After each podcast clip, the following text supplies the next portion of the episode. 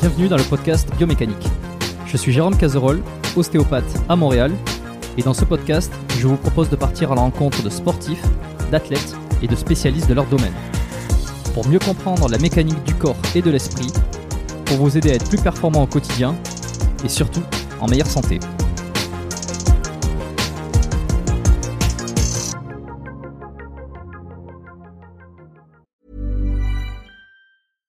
Hiring for your small business? If you're not looking for professionals on LinkedIn, you're looking in the wrong place. That's like looking for your car keys in a fish tank. LinkedIn helps you hire professionals you can't find anywhere else, even those who aren't actively searching for a new job but might be open to the perfect role. In a given month, over 70% of LinkedIn users don't even visit other leading job sites. So start looking in the right place. With LinkedIn, you can hire professionals like a professional. Post your free job on linkedin.com slash people today. Avant de démarrer l'épisode, j'ai une excellente nouvelle à vous annoncer. Ça avait été un carton la première fois. J'avais reçu énormément de messages de remerciements. Ils m'avaient fait confiance. Ils ont eu raison. Et moi aussi. Et du coup, on a décidé de réitérer notre collaboration. Alors, vous l'avez compris, Unae est de retour sur le podcast. Et grâce aux nombreuses commandes de la dernière fois, ben, je vous ai encore négocié une super réduction. Et cette semaine, vous avez droit à 15% de réduction sur toute la boutique Unae avec le code biomécanique 15. Et c'est encore une fois de l'inédit. Alors, pour ceux qui étaient complètement passés à côté la dernière fois, Unae, c'est la marque de compléments alimentaires de Julien Vénesson qui fait l'unanimité dans le paysage français actuel dans le domaine de la santé et de la longévité. Ce sont des compléments d'ultra qualité avec des ingrédients de la plus haute pureté et qui sont issus de l'agriculture biologique. Ils ont une charte qualité incroyable et tout est vérifiable sur le site internet.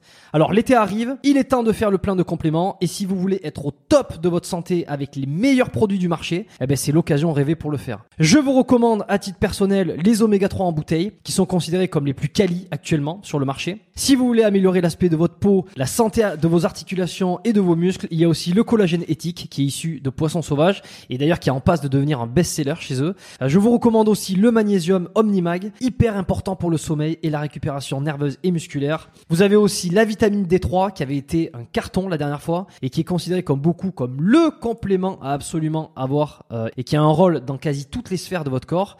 Et puis ils ont aussi plein de nouveautés. Il y a le multivitamine spécial ménopause, il y a le sommeil serein qui est une version améliorée de la mélatonine pour ceux qui ont du mal à bien dormir. Il y a aussi, euh, alors je les ai pas encore testés, mais ça a l'air d'être du lourd. C'est le biotique immunité et le biotique digestion pour booster votre système immunitaire et votre microbiote.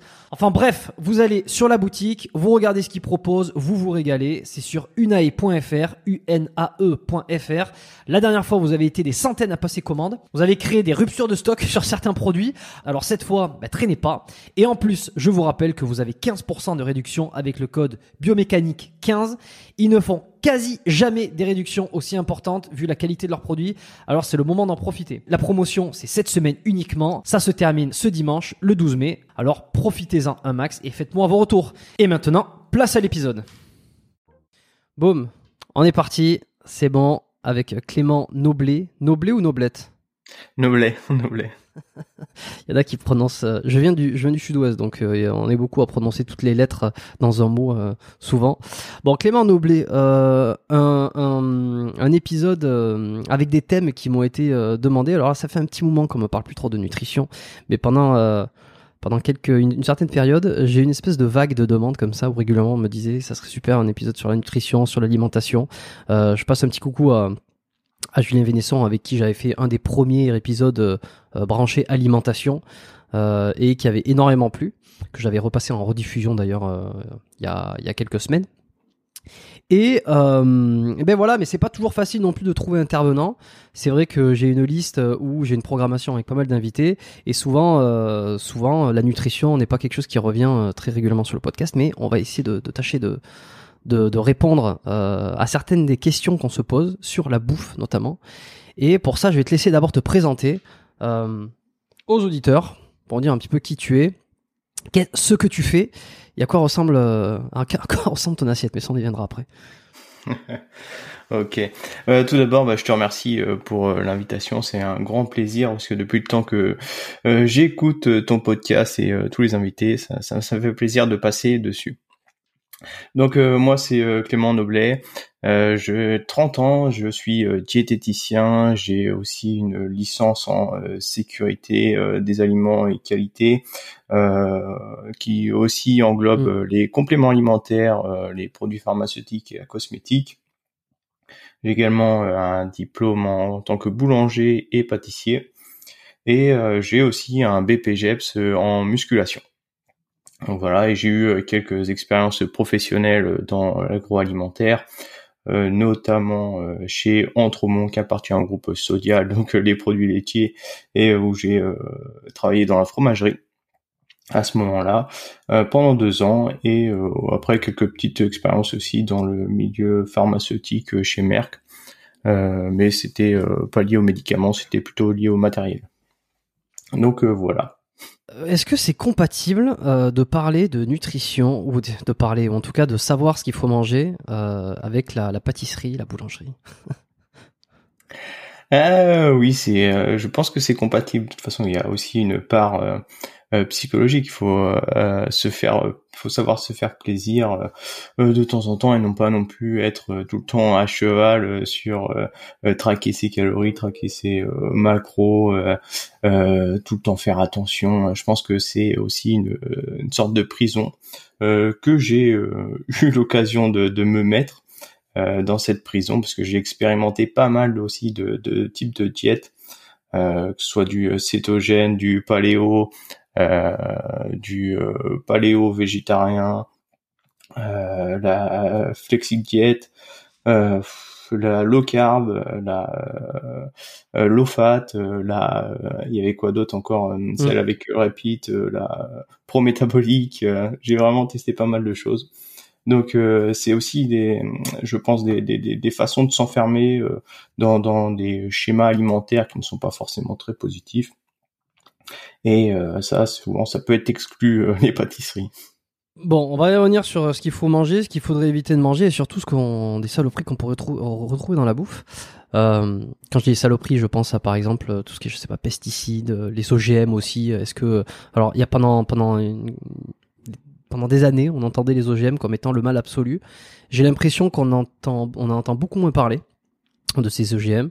On va y revenir. Euh, avant ça, j'avais une petite question juste sur le côté sécurité alimentaire. À quoi ça correspond? Alors, euh, ça va être euh, tout ce qui est euh, au niveau de la surveillance microbiologique, bah, par exemple s'il y a des contaminations au niveau des aliments, ce qu'il faut faire pour les éviter et assurer que le produit soit au niveau sanitaire bien pour éviter toutes sortes de scandales comme les derniers qu'il y a eu avec Butoni ou Ferro, des choses comme ça liées à la salmonelle ou à d'autres bactéries. Euh, c'est essentiellement autour de ça. Après, ça dépend dans, quel secteur on va euh, évoluer, mais ça peut être euh, des mycotoxines, par exemple avec les céréales et tout ce qui est aflatoxine. Euh, dans le vin aussi, on trouve des euh, ocratoxines. C'est lié aussi à des moisissures. Ça, ça, dépend vraiment des secteurs, mais c'est ouais, c'est pour assurer que le produit soit sain une fois qu'il arrive dans l'assiette du consommateur. Ok, sain, ça veut dire qu'il n'y ait pas. Euh, pas au niveau sanitaire, quoi. Pas, pas, euh, ouais, pas, l'image qu'on peut avoir dans, dans le milieu un peu fitness ou. Euh, oui, oui, d'accord. Donc c'est sain, ça veut dire dépourvu de, de, bactéries, de champignons, de choses qui peuvent te rendre malade, qui peut te provoquer une infection. Ouais, oui, c'est ça. Dans ce sens-là. Ouais. Et alors quand tu étudies ça, toi, c'est pour faire quoi Parce que là aujourd'hui, tu t'en sers, toi, ou c'est pour travailler dans des dans des labos ou dans des industries agroalimentaires, j'imagine? Euh, oui, ce serait pour travailler dans l'agroalimentaire, mais actuellement je ne m'en sers pas. Euh, c'est aussi, euh, je, plus tard, je pense reprendre des études vers la santé publique ou des choses comme ça, euh, domaine qui m'intéresse et euh, ça m'intéresse aussi tout ce qui est autour de, la sécurité alimentaire, des aliments, notamment liés aux additifs, aux pesticides. C'était des choses qui m'intéressent beaucoup et c'était une occasion de, de développer là-dedans et aussi le côté un peu complément alimentaire parce que je euh, j'interviens également euh, chez Greenway, une marque de compléments alimentaires où je fais un peu de formulation euh, de compléments. Donc c'était aussi dans cette optique-là. C'est quoi, quoi, tu vois, pour rester 30 secondes sur la sécurité alimentaire, la sécurité alimentaire? Je trouve ça assez intéressant. C'est quoi, euh, c'est quoi le risque principal qu'on peut retrouver euh, en termes d'infection Est-ce que ça va être une bactérie principale? Est-ce que ça va être un, virus? Bon, j'ai jamais entendu qu'on retrouvait le, le fameux virus 19 dans de la bouffe, par exemple. non, non, ouais. C'est quoi C'est quoi ouais. souvent, ça va être des bactéries. on peut retrouver des listeria, des salmonelles, Souvent, c'est ces choses-là qui reviennent. Euh, on peut revoir hein, aussi euh, quand on fait nos courses, euh, rappel conso ou sur rappel conso là au Gouv, le, nombre de produits qui sont rappelés pour des problèmes bactériologiques, microbiologiques, et on retrouve souvent les salmonelles, listeria qui sont pas mal en tête. Et ça, c'est ça, c'est deux bactéries, ça. Ouais, ouais, oui. Hmm, d'accord. deux, bactéries. Qui peuvent... Bah, comment, ça se, comment ça se retrouve dans la bouffe? Euh, bah alors ça peut être lié directement à l'aliment euh, si euh, euh, souvent c'est le cas pour les salmonelles par exemple les œufs qui peuvent être contaminés bah, liés à la poule ou à l'environnement. pareil pour les produits laitiers, l'hystéria. ça peut être aussi par la main de l'homme. Il suffit d'être porteur et de et de pas respecter les règles d'hygiène et on peut contaminer des produits comme ça. Euh, c'est soit, de toute façon, c'est soit le produit à la base est euh, contaminé et euh, on est passé à travers dans ces cas-là, dans les dans les contrôles, ou soit c'est une personne qui va contaminer le produit. Généralement, c'est comme ça que ça se passe. Après, ça peut être l'environnement parce que la personne n'a pas pris soin de l'environnement, mais voilà, c'est souvent c'est le, facteur humain est quand même bien impliqué dedans pour pas mal d'aliments. Et après, c'est euh, l'aliment en soi qui peut être contaminé. Quoi. Comment c'est possible que ça, avec toutes les normes qu'il y a, surtout dans un pays comme la France, euh, où les règles d'hygiène sont, sont, très strictes, euh, il y a des contrôles partout, comment ça peut finir Alors, tu as parlé de deux exemples, Butoni ou je ne sais pas trop quoi. Bon, moi, je, comme je, je réside plus en France, je t'avoue que les scandales alimentaires, je les vois très peu, à titre personnel. J'en vois pas beaucoup. Je suis au Canada, donc il y a aussi, il y a aussi une des normes, tu vois. Euh, comparativement, par exemple, quand je suis parti à Bali, ou pour le coup, les normes, les normes quand tu manges euh, à l'extérieur, euh, surtout sur des, sur la, bouffe un peu locale, tu peux vite choper une saloperie. Mais comment, ouais, c'est, comment ça arrive dans, la bouffe, ou disons, à, quel stade, où c'est que ça peut passer des contrôles, sans que j'imagine que à la toute fin, je sais pas, dans le paquetage ou de de, de, livraison du produit, je sais pas, il y, a des, contrôles et, comment ça peut passer au travers? Est-ce que tu sais ça? Euh, Alors euh, déjà, c'est euh, au niveau de la direction, hein, il faut forcément au niveau de la direction de l'entreprise qu'elle soit impliquée aussi dans tout ce qui est contrôle sanitaire. Ça, ça peut être euh, parfois négligé.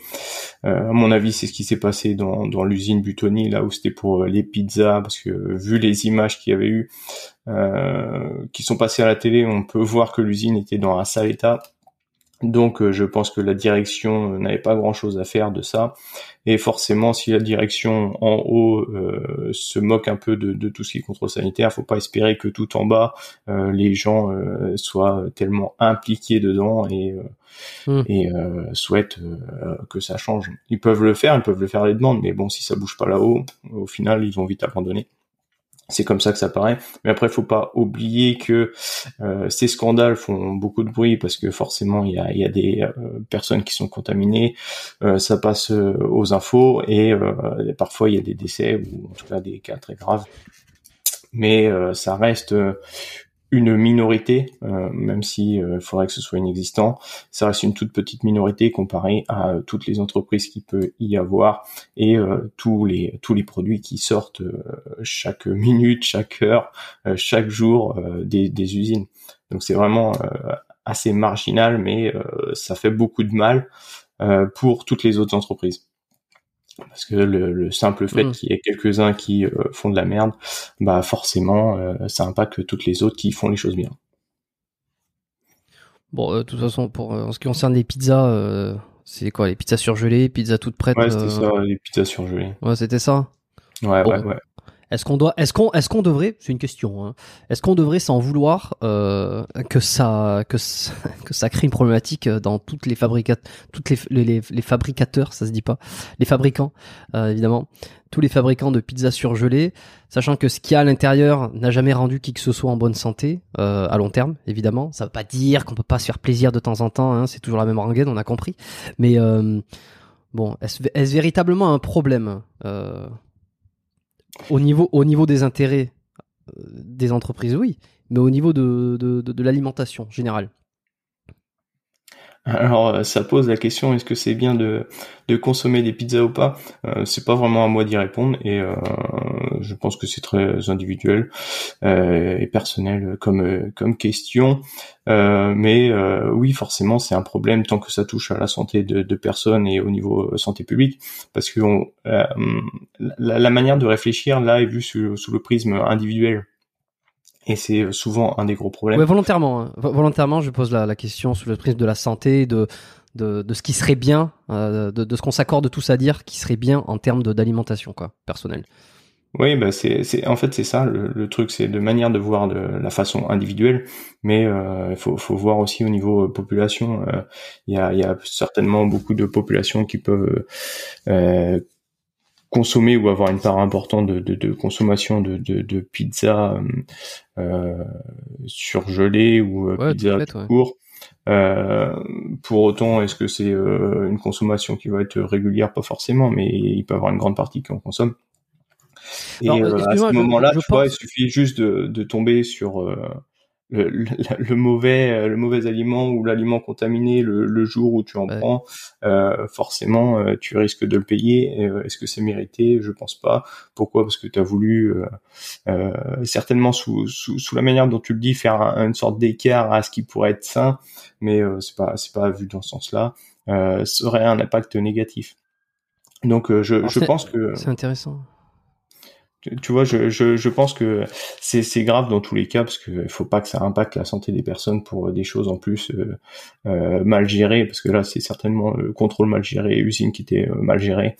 Euh, ça c'est impardonnable, j'ai envie de dire.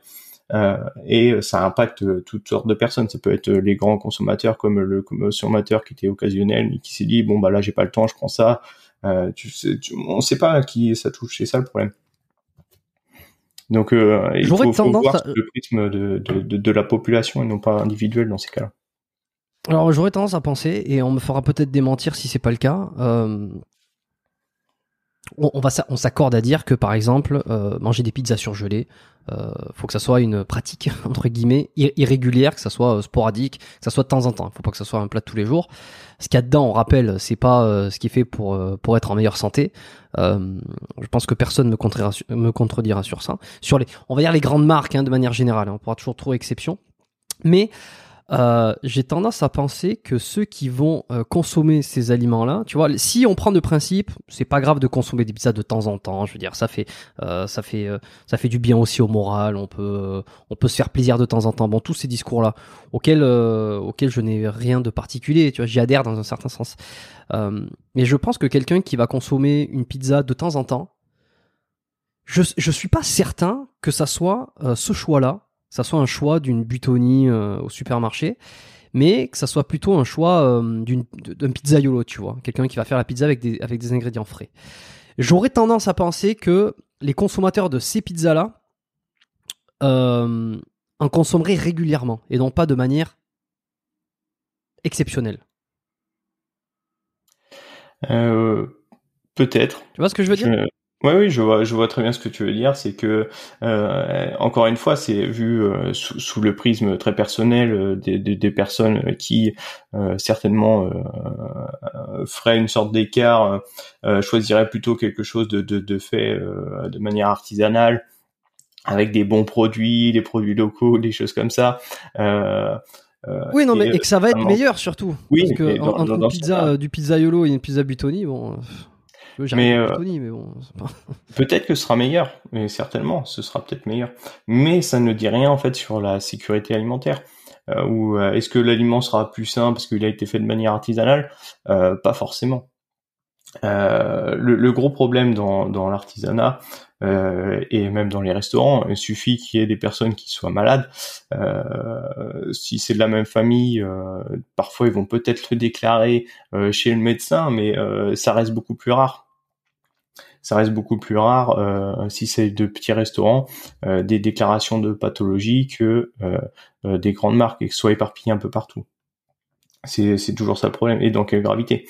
Il y a beaucoup plus de, de, de sous-déclarations liées à l'artisanat euh, aux produits artisanaux que euh, par rapport aux grandes euh, aux grandes marques, aux grandes distributions, parce que eux font des contrôles, ils peuvent aussi alerter après et faire le lien.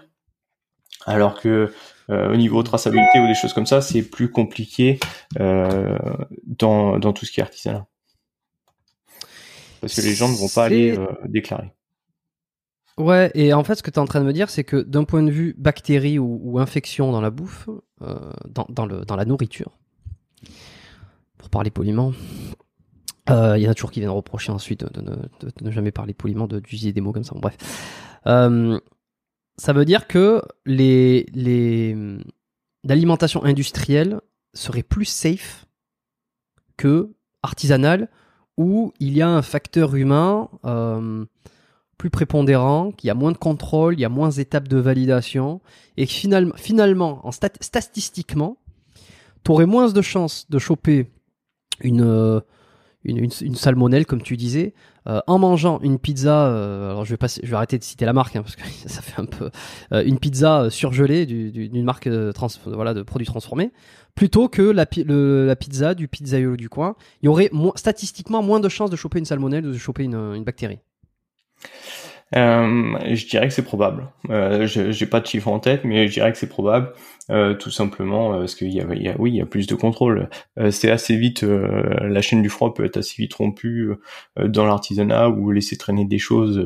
Moi, je, j'ai quelques souvenirs comme ça en, en, tant que boulanger ou pâtissier pendant les quelques temps que j'avais fait ça, où c'est plus simple de de laisser traîner des choses ou de les oublier un peu et de, de, rompre ces chaînes du froid ou en tout cas euh, euh mm.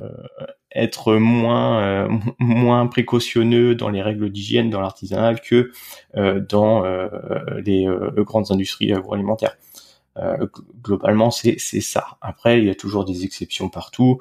Euh, les, les, artisans sont quand même plus au, fait aussi de, de, tout ce qui est qualité et sécurité. Ils font attention de plus en plus mais euh, c'est sûr que c'est euh, un peu plus en retard que euh, dans l'industrie agroalimentaire. Alors après, la, vraie question qui va se poser, c'est ça, c'est pour les, infections. Est-ce que à force justement de, manger des aliments qui ne souffrent d'aucune contamination, d'un degré de, quantité bactéries absolument infinitésimale, est-ce que finalement ça nous sert ou ça nous dessert quand à partir du moment où on voyage ou alors qu'on mange quelque chose euh, qui va avoir un petit peu plus de, quantité de, bactéries ou de, parasites ou je ne sais pas quoi, on va de suite être malade, c'est-à-dire qu'on va, on va perdre cette capacité aussi euh, notre système immunitaire. J'ai un ami qui par exemple quand il y a des quand il y a une, bouffe, un truc qui tombe par terre, un fruit, j'en sais rien, il tombe par terre, il le, il le mange en disant bah, ça va renforcer mon système immunitaire et euh, il y a deux trois bactéries qui traînent, euh, c'est pas grave quoi, tu vois.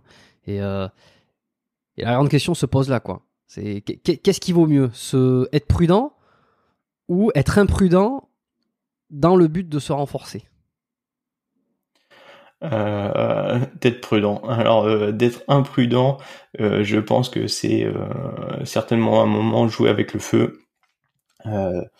Euh, par exemple, le cas des, des, moisissures ou des trucs comme ça, si tu dis, euh, bon, euh, euh, ou même dans la confiture, par exemple, des fois, tu peux voir de la, de la moisissure qui peut être dans la confiture, tu vas dire, bon, bah, j'enlève mhm. le haut, il y a peut-être quelques traces ou des choses comme ça, mais ça, il faut pas faire.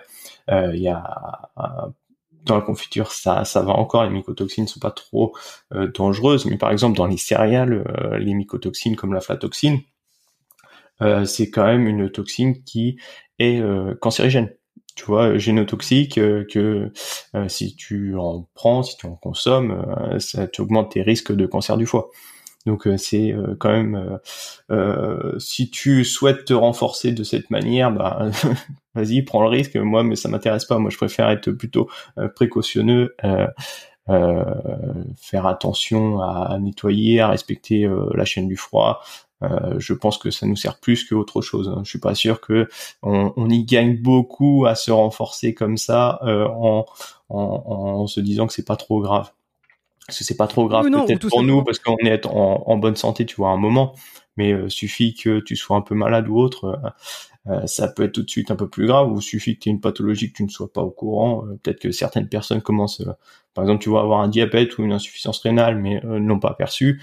tout de suite, ça va devenir un peu plus dramatique, ce genre de choses. Mais par exemple, tu vois, je pense pas tant à être, à, se laisser complètement aller, à bouffer des trucs par terre ou à manger des trucs moisis, tu vois. Mais par exemple, euh, se dire que, bah, effectivement, hein, effectivement, s'il y a un petit peu de moisi, si t'enlèves euh, tout le côté, finalement, tu peux manger le reste. Hein, ça évite de gaspiller. Et en plus de ça, au pire, ça renforcera un petit peu tes défenses. si tu manges un yaourt qui est qui est passé la, date de péremption de la même manière, c'est pas si grave. Et au pire, ça, un petit peu du bien à ton système immunitaire. Tu vois, où est la où est le, le, juste milieu entre entre manger tout aseptisé et se laisser aussi une marge de, de produits légèrement, très légèrement contaminés, euh, même des produits artisanaux, justement pour ne pas être, euh, ne, pas, ne pas finir soi-même aseptisé. Mais ça dépend quelle bactérie contamine. Euh, c'est toujours ça le, truc.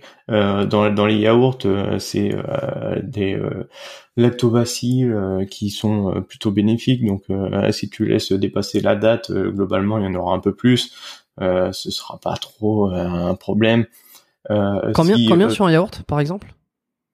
Combien il faudrait on pourrait jusqu'à combien on pourrait manger le après Je pense que je pense qu'un mois après, euh, c'est encore euh, c'est encore tenable. Après, ça dépend euh, si ça a été quand même bien conservé à bonne température ou des choses comme ça.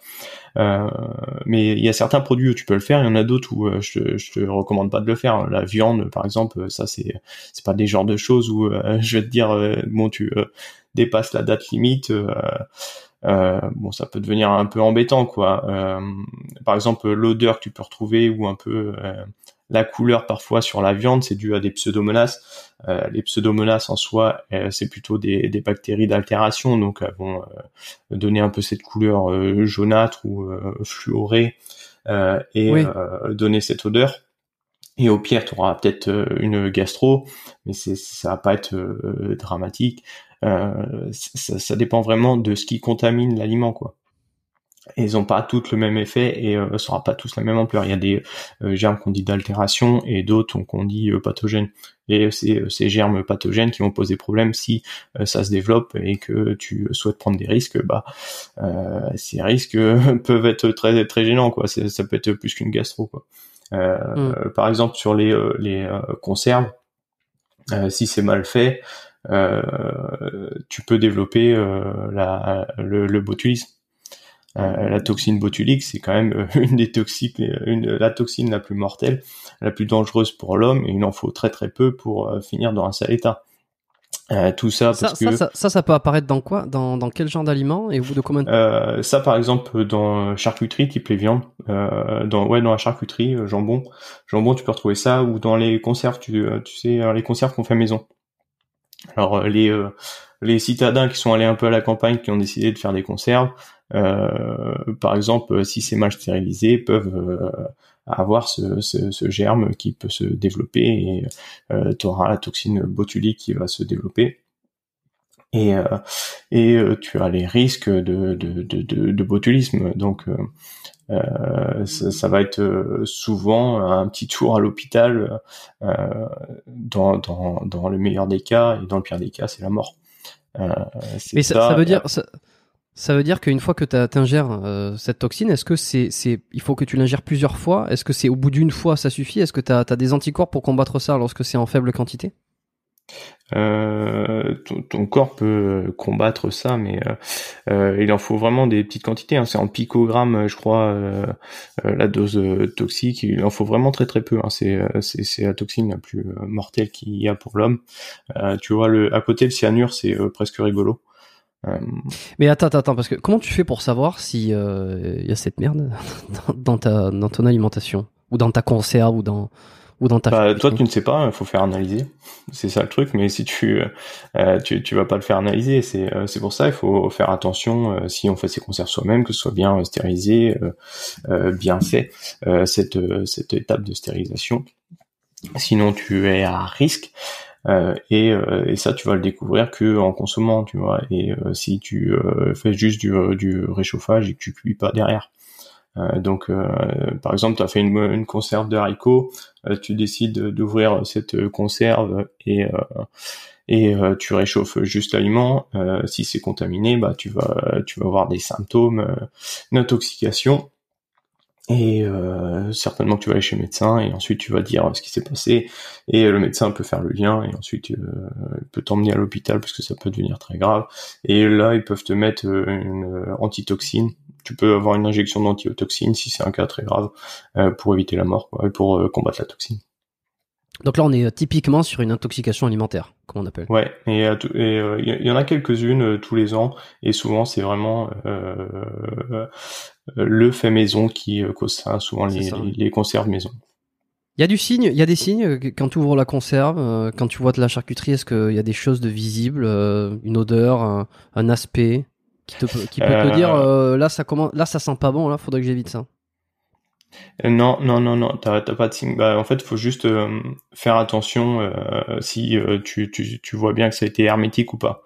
Euh, si ça si ça n'a pas été hermétique, euh, euh, qu'il y a un jeu un peu d'air ou autre, euh, ça tu peux laisser tomber, tu peux jeter direct. Ok. Et alors tu dis que si tu réchauffes ou si tu cuis, ça fait ça, ça, ça, tue la bactérie, ça tue le germe, et dans ce cas-là c'est safe. Euh, je prendrais pas le risque quand même de le faire, mais ouais, il faudrait cuire dans ces cas-là. ça pourrait, il me semble, détruire la toxine, mais je, je n'ai plus ça en tête, une certitude. Ouais, à vérifier. Mais si tu réchauffes, c'est mort. Euh, je sais que ça c'est mort, euh, t'es, foutu. Euh, ce sera faire cuire à haute température, quoi. Dire, oui. Mais bon, information à vérifier. Ok. Euh, à partir de combien de temps tu peux te dire c'est bon, je suis safe? Par exemple, t'as eu, t'as eu un petit doute. Je pense qu'il y, en a qui vont se reconnaître. Je me reconnais aussi. Euh, quand tu ouvres une viande, t'es tu te dis ah ça va elle est euh, allez elle est elle est elle est elle est dépassée de un ou deux jours ça sent pas trop euh, ou du poisson ou alors bon n'importe quel aliment. Tu le manges à partir de combien de jours tu peux considérer, ou combien d'heures tu peux considérer que c'est bon, t'es safe, t'as pas eu d'intoxication alimentaire? C'est dans la journée même?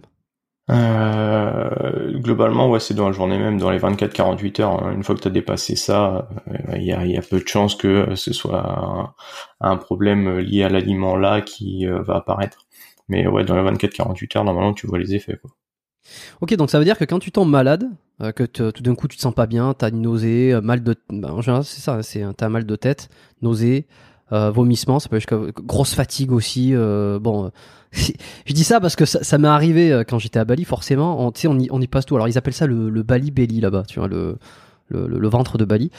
c'est que, alors quand tu manges dans les restos, dans les dans les choses qui sont très strictes, qui sont assez strictes, type occidental, ça va à peu près. Mais si à un moment donné tu manges pas de la pas de la bouffe de dehors mais quelque chose qui est un peu plus local tu vois euh, tu peux choper ce truc et puis bon voilà. Et puis j'avais j'avais un peu regardé ensuite j'avais euh, je m'étais renseigné. Et l'espèce de tourista c'est en fait parce que tu as différentes bactéries que tu ne te que dans le pays en question que tu retrouves pas euh, dans ton pays à toi. Donc ce, changement un petit peu d'apport de, de, dans ta flore intestinale crée ce crée un peu ce, ce mouvement en toi.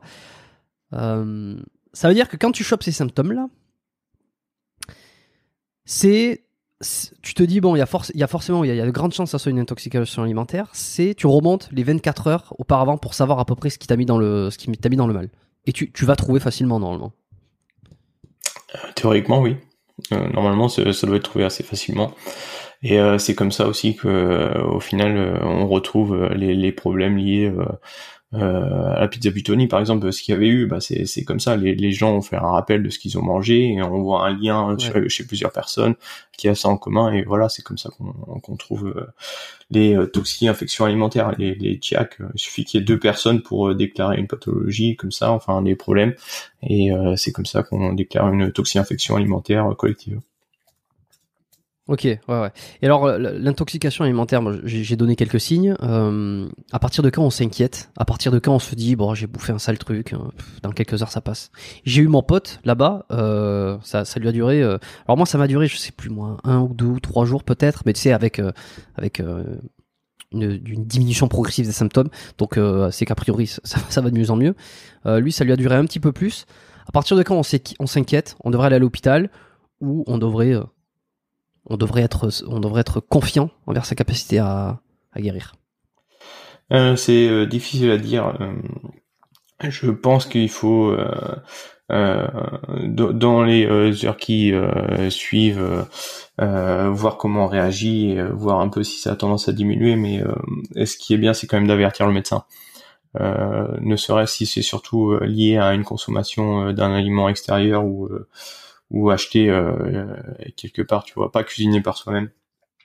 Euh, je pense que c'est bien de, de, le déclarer parce que euh, après ça peut concerner d'autres personnes. Et euh, dans ces cas-là, euh, il peut y avoir des investigations et savoir ce qui a contaminé. Parce que le problème, c'est que on va pas tous réagir de la même manière. Si tu es quelqu'un qui est fort, on va dire, avec un système immunitaire fort et en bonne santé, tu risques peut-être pas d'avoir de, de, de, gros gros problèmes mais si t'es quelqu'un de plus fragile, et notamment les enfants, ou euh, personnes âgées, ou femmes enceintes, euh, ça peut devenir plus problématique. Et euh, pour ces catégories de personnes-là, je pense que c'est quand même bien d'aller chez le médecin et d'en avertir dans ces cas-là pour une infection alimentaire mmh. et voir ce que ça donne. C'était Florian Poisson. Tu vois qui c'est Florian Poisson? Oui, oui, oui. Bodybuilder, oui, oui, oui. Bodybuilder. Ouais, bah, ouais, bodybuilder pro. Euh, que je suis un peu sur Insta aussi. Alors je l'avais rencontré là-bas, mais je l'avais rencontré qu'un seul soir parce qu'il partait, il rentrait en France le lendemain, je crois, ou le deux jours, ouais, le lendemain. Et, euh, et lui, il avait chopé une, il nous racontait un petit peu comment ça s'était passé, c'est qu'il avait chopé une saloperie, tu vois. Et euh, bon, il suspectait euh, d'avoir euh, d'avoir mangé un truc sur la route ou tu sais un truc un peu moins en contrôle. Et ça lui a duré quelques jours. Il était obligé de se rendre dans l'hôpital hein, quand même. Hein. Et alors il avait une, il avait une super bonne assurance mondiale, ce qui fait que je sais plus combien il avait dit que ça lui avait coûté, mais mais il s'était fait rembourser, il avait pu se faire rembourser derrière par son assurance. Euh, mais quand t'es à l'étranger comme ça, tu vois, tu dis on, on va voir son médecin. Euh, lui, c'est vraiment au bout de quelques jours, tu vois, il n'arrivait pas à s'en remettre. Il disait que, que vidé, il arrêtait pas de vomir, il avait perdu de, bah, il avait perdu du poids, énormément de poids. En plus, quand t'es quand t'es dans ce sport-là, euh, ça fait un peu chier. Euh, tous les tous les kilos durement acquis. Et et puis et puis au bout d'un moment, il était allé à l'hôpital quoi. Et puis il, il, il dit à l'hôpital, on, on lui a dit qu'il avait à la fois une bactérie ou une parasite ou un parasite ou quoi, et puis qu'il avait été pris en charge et, et tout était ensuite allé mieux. Mais quand t'es à l'étranger, comment tu fais? Tu vois, tu peux pas parce que là, bon, tu veux, s'il a bouffé un truc à l'extérieur, on pourra pas faire remonter l'info quoi. Non, non, c'est sûr. Euh, bah, je ne sais pas trop. Euh, voir comment ça se passe. Euh, je, là, là-dessus, je pourrais pas te répondre. Euh, je hmm. pense que ouais, s'orienter vers euh, un hôpital, ça peut être pas, pas mal. Surtout si ça dure plus d'une journée et qu'il y a des vomissements et diarrhée ou autre.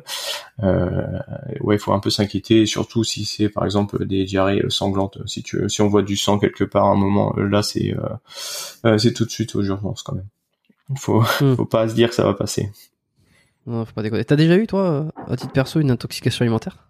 Oui, j'ai déjà eu bah, une époque où euh, j'avais vu qu'il était préférable de consommer du lait cru. Et ben un jour, euh, c'est pas passé. Et, euh, le lait devait être ah contaminé et ça m'a duré quand même quelques jours.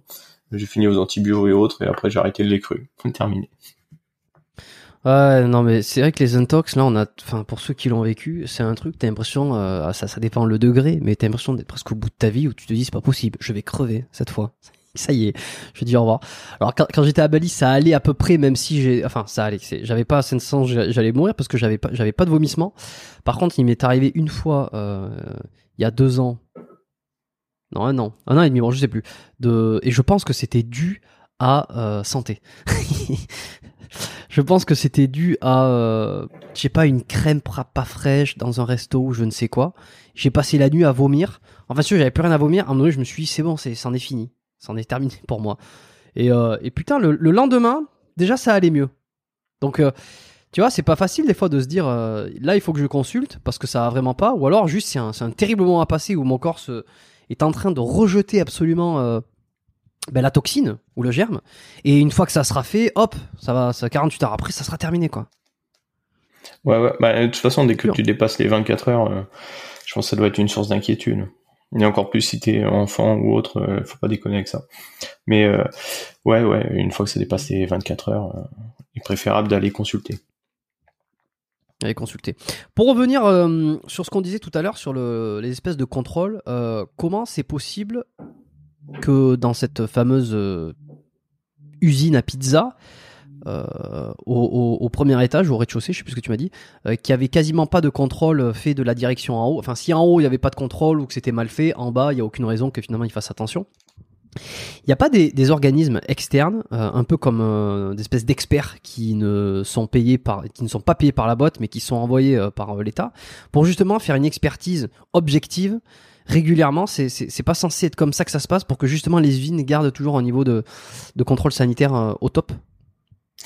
Alors si théoriquement après il y a au niveau de l'État, au niveau de l'État ça doit être théoriquement fait, mais il faut avoir euh, suffisamment de, personnes pour le faire. Et ça, c'est pas vraiment le cas. Et euh, après, il y a, y, a, quand même beaucoup d'usines à contrôler. C'est, assez conséquent le, nombre d'usines qu'il faudra contrôler, donc il faudrait beaucoup de monde, beaucoup d'argent pour ça. Euh, je pense que c'est assez limité malheureusement. Et après, il y a aussi mmh. au niveau euh, euh, entreprises et euh, commerçants, enfin les, les, grandes surfaces ou les intermédiaires comme ça, euh, ce qu'ils appellent le l'IFS Food Safety là pour la sécurité alimentaire. En fait, c'est des normes qui sont imposées par par exemple les grandes surfaces ou un groupement pour les industries agroalimentaires et c'est des personnes qui vont venir auditer mais ils viennent auditer une fois par an euh, après, ceux qui sont euh, sous des normes euh, ISO, ça va être une fois tous les deux ans, je crois, ou tous les trois ans, pour pour donner cette certification. Donc souvent ça va être sur une journée ou deux journées, trois journées par an. donc c'était jusque là prévu. En plus c'était des, des, des jours prévus. Donc ces personnes vont prévenir l'entreprise donc l'entreprise peut prendre les mesures qu'il faut pour euh, tout mettre à euh, tout mettre à jour, euh, tout nettoyer, tout tout rendre ça beau. Donc c'est un peu du, du, du fake, mmh. mais ça va passer. Et après tout le reste de l'année, mmh. ça peut être délabré. Mais maintenant, je, il me semble que des contrôles inopinés sont prévus. Donc la personne peut passer quand elle le souhaite et euh, elle n'a pas le droit d'être euh, bloquée à l'entrée, sinon euh, ils perdent cette certification. Et s'ils perdent cette certification, ils ne peuvent plus vendre aux grandes surfaces. Et après, si c'est au niveau de l'État, bon bah là ils se font allumer quoi. C'est quoi le risque qu'a dû payer par exemple l'usine à pizza pour avoir intoxiqué des centaines, des milliers, peut-être pas des millions, mais des centaines, des dizaines de milliers peut-être français qui ont été euh, contaminés par, euh, par la saloperie euh, je ne sais pas, il faudrait regarder au niveau de la justice, mais de toute façon, ça va, c'est de l'argent, certainement fermeture de, de l'entreprise avec remise aux normes ou une fermeture définitive. c'est, c'est à voir, il faudrait s'enseigner. Je me suis pas renseigné là-dessus. Ouais, ouais. Non, mais c'est parce que ça me vient. Mais ça veut dire que vraiment, ils ont pas intérêt. Enfin, dire leur intérêt n'est pas d'avoir quelque chose de sale, n'est pas. Enfin, leur intérêt final, c'est que si jamais il y a un scandale sanitaire, euh, ça va leur coûter très cher en réputation. Je suis sûr qu'il tous ceux qui ont suivi le truc maintenant, quand ils voient le nom de la marque, ils disent oh on va peut-être prendre celle qui est à côté. on sait jamais, tu vois. Euh, alors que ça se trouve c'est pas forcément plus safe, mais euh, euh et, et, aussi, euh, alors c'est ça, c'est d'un point de vue de la concurrence et, et aussi d'un point de vue de s'il y a quelque chose qui se passe, les amendes, la fermeture d'usine, tout ça, c'est un gros, un gros, gros manque à gagner. Donc il y aurait plutôt intérêt à ce que ça se passe bien, quoi. Oui, oui, bah totalement. Mais après, euh, euh, souvent, euh, quand une fois ou deux fois, tu arrives à passer en travers les mailles du filet, bah pourquoi pas continuer comme ça. Hein, c'est toujours comme ça, jusqu'à temps que tu te fasses attraper. C'est un peu le principe des, voleurs, quoi. Ouais, enfin c'est le principe de, tout être humain. Hein. C'est tiens, tiens, je mange cette merde ou je, je fais ce truc qui m'arrive rien. Bon, je continue. Euh, je continue. Et puis un jour, il m'arrive une couille. Je dis, ah merde. Ah ben oui, ça devait arriver. Ben j'ai joué, j'ai perdu. Mais tant que je joue et que je gagne, euh, continue à jouer. Hein. Ouais, ouais. Après, il y, en a quand même qui ont une certaine conscience, mais en tout cas sur ces enjeux-là, au niveau de la santé euh, des personnes, il peut souvent en avoir des, personnes, notamment dans la qualité ou autre, parce que la qualité sont aussi impliquées de manière juridique s'il y a un problème. Donc ces personnes peuvent quitter le navire et décider de partir parce que ça se passe mal dans l'entreprise et qu'ils en ont rien à faire un peu de, de, tout ce qui est qualité et contrôle sur la sécurité des aliments. Mais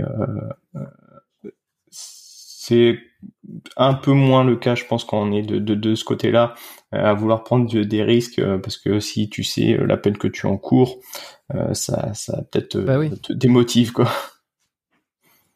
Alors ça me fait penser à un truc, euh, c'est euh, la peine qui... qui euh, alors je, je, dis pas que c'est bien ou que c'est pas bien. On va encore me reprocher de faire soit l'apologie du bien, du pour ou du contre Covid et des, et des, restrictions et du vaccin, ça. J'en ai absolument rien à branler. Vous faites votre propre avis. Moi, je j'incite personne à penser quoi que ce soit.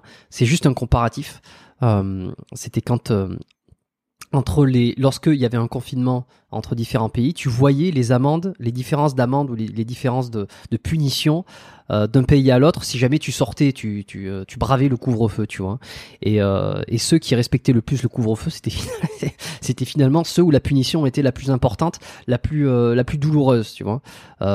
et que si c'était juste pour te faire gronder, eh faut rentrer monsieur, etc. Finalement, t'as personne respectait le couvre-feu ou personne respectait les les, les confinements parce que parce que t'as rien. Voilà. Ce, cela dit, est-ce que j'étais pour ou contre le confinement? J'en ai, aucune, j'en ai aucune idée.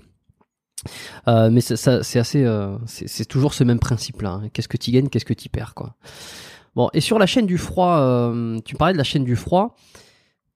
Moi, j'entends ça depuis des années aussi, tu vois. J'ai toujours entendu mes parents, ma mère dire, il faut pas, faut pas casser la chaîne du froid. On l'entend partout. je pense que peut-être si on fait un tour sur les chaînes de Philippe Etchebest ou j'en on doit forcément l'entendre. On est tous plus ou moins au courant. Qu'est-ce que c'est exactement casser la chaîne du froid?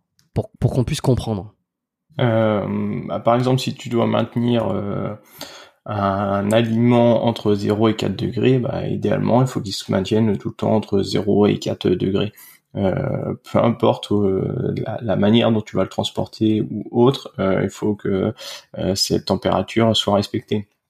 Donc, euh, par exemple, dans les camions de livraison euh, d'aliments, euh, les, fournisseurs, il y a un camion frigorifique, il y a un thermomètre dedans. quand tu arrives et que tu vas contrôler, bah, tu vas contrôler la température du camion, tu vas contrôler, la température du produit, voir si c'est conforme. Ensuite, tu vas stocker ça convenablement dans des frigos qui fonctionnent, où il y a un double contrôle, il y a température euh, extérieure à l'enceinte qui est euh, affichée via le frigo, un thermomètre aussi qui doit être dedans pour contrôler. C'est pareil aussi dans les grandes surfaces.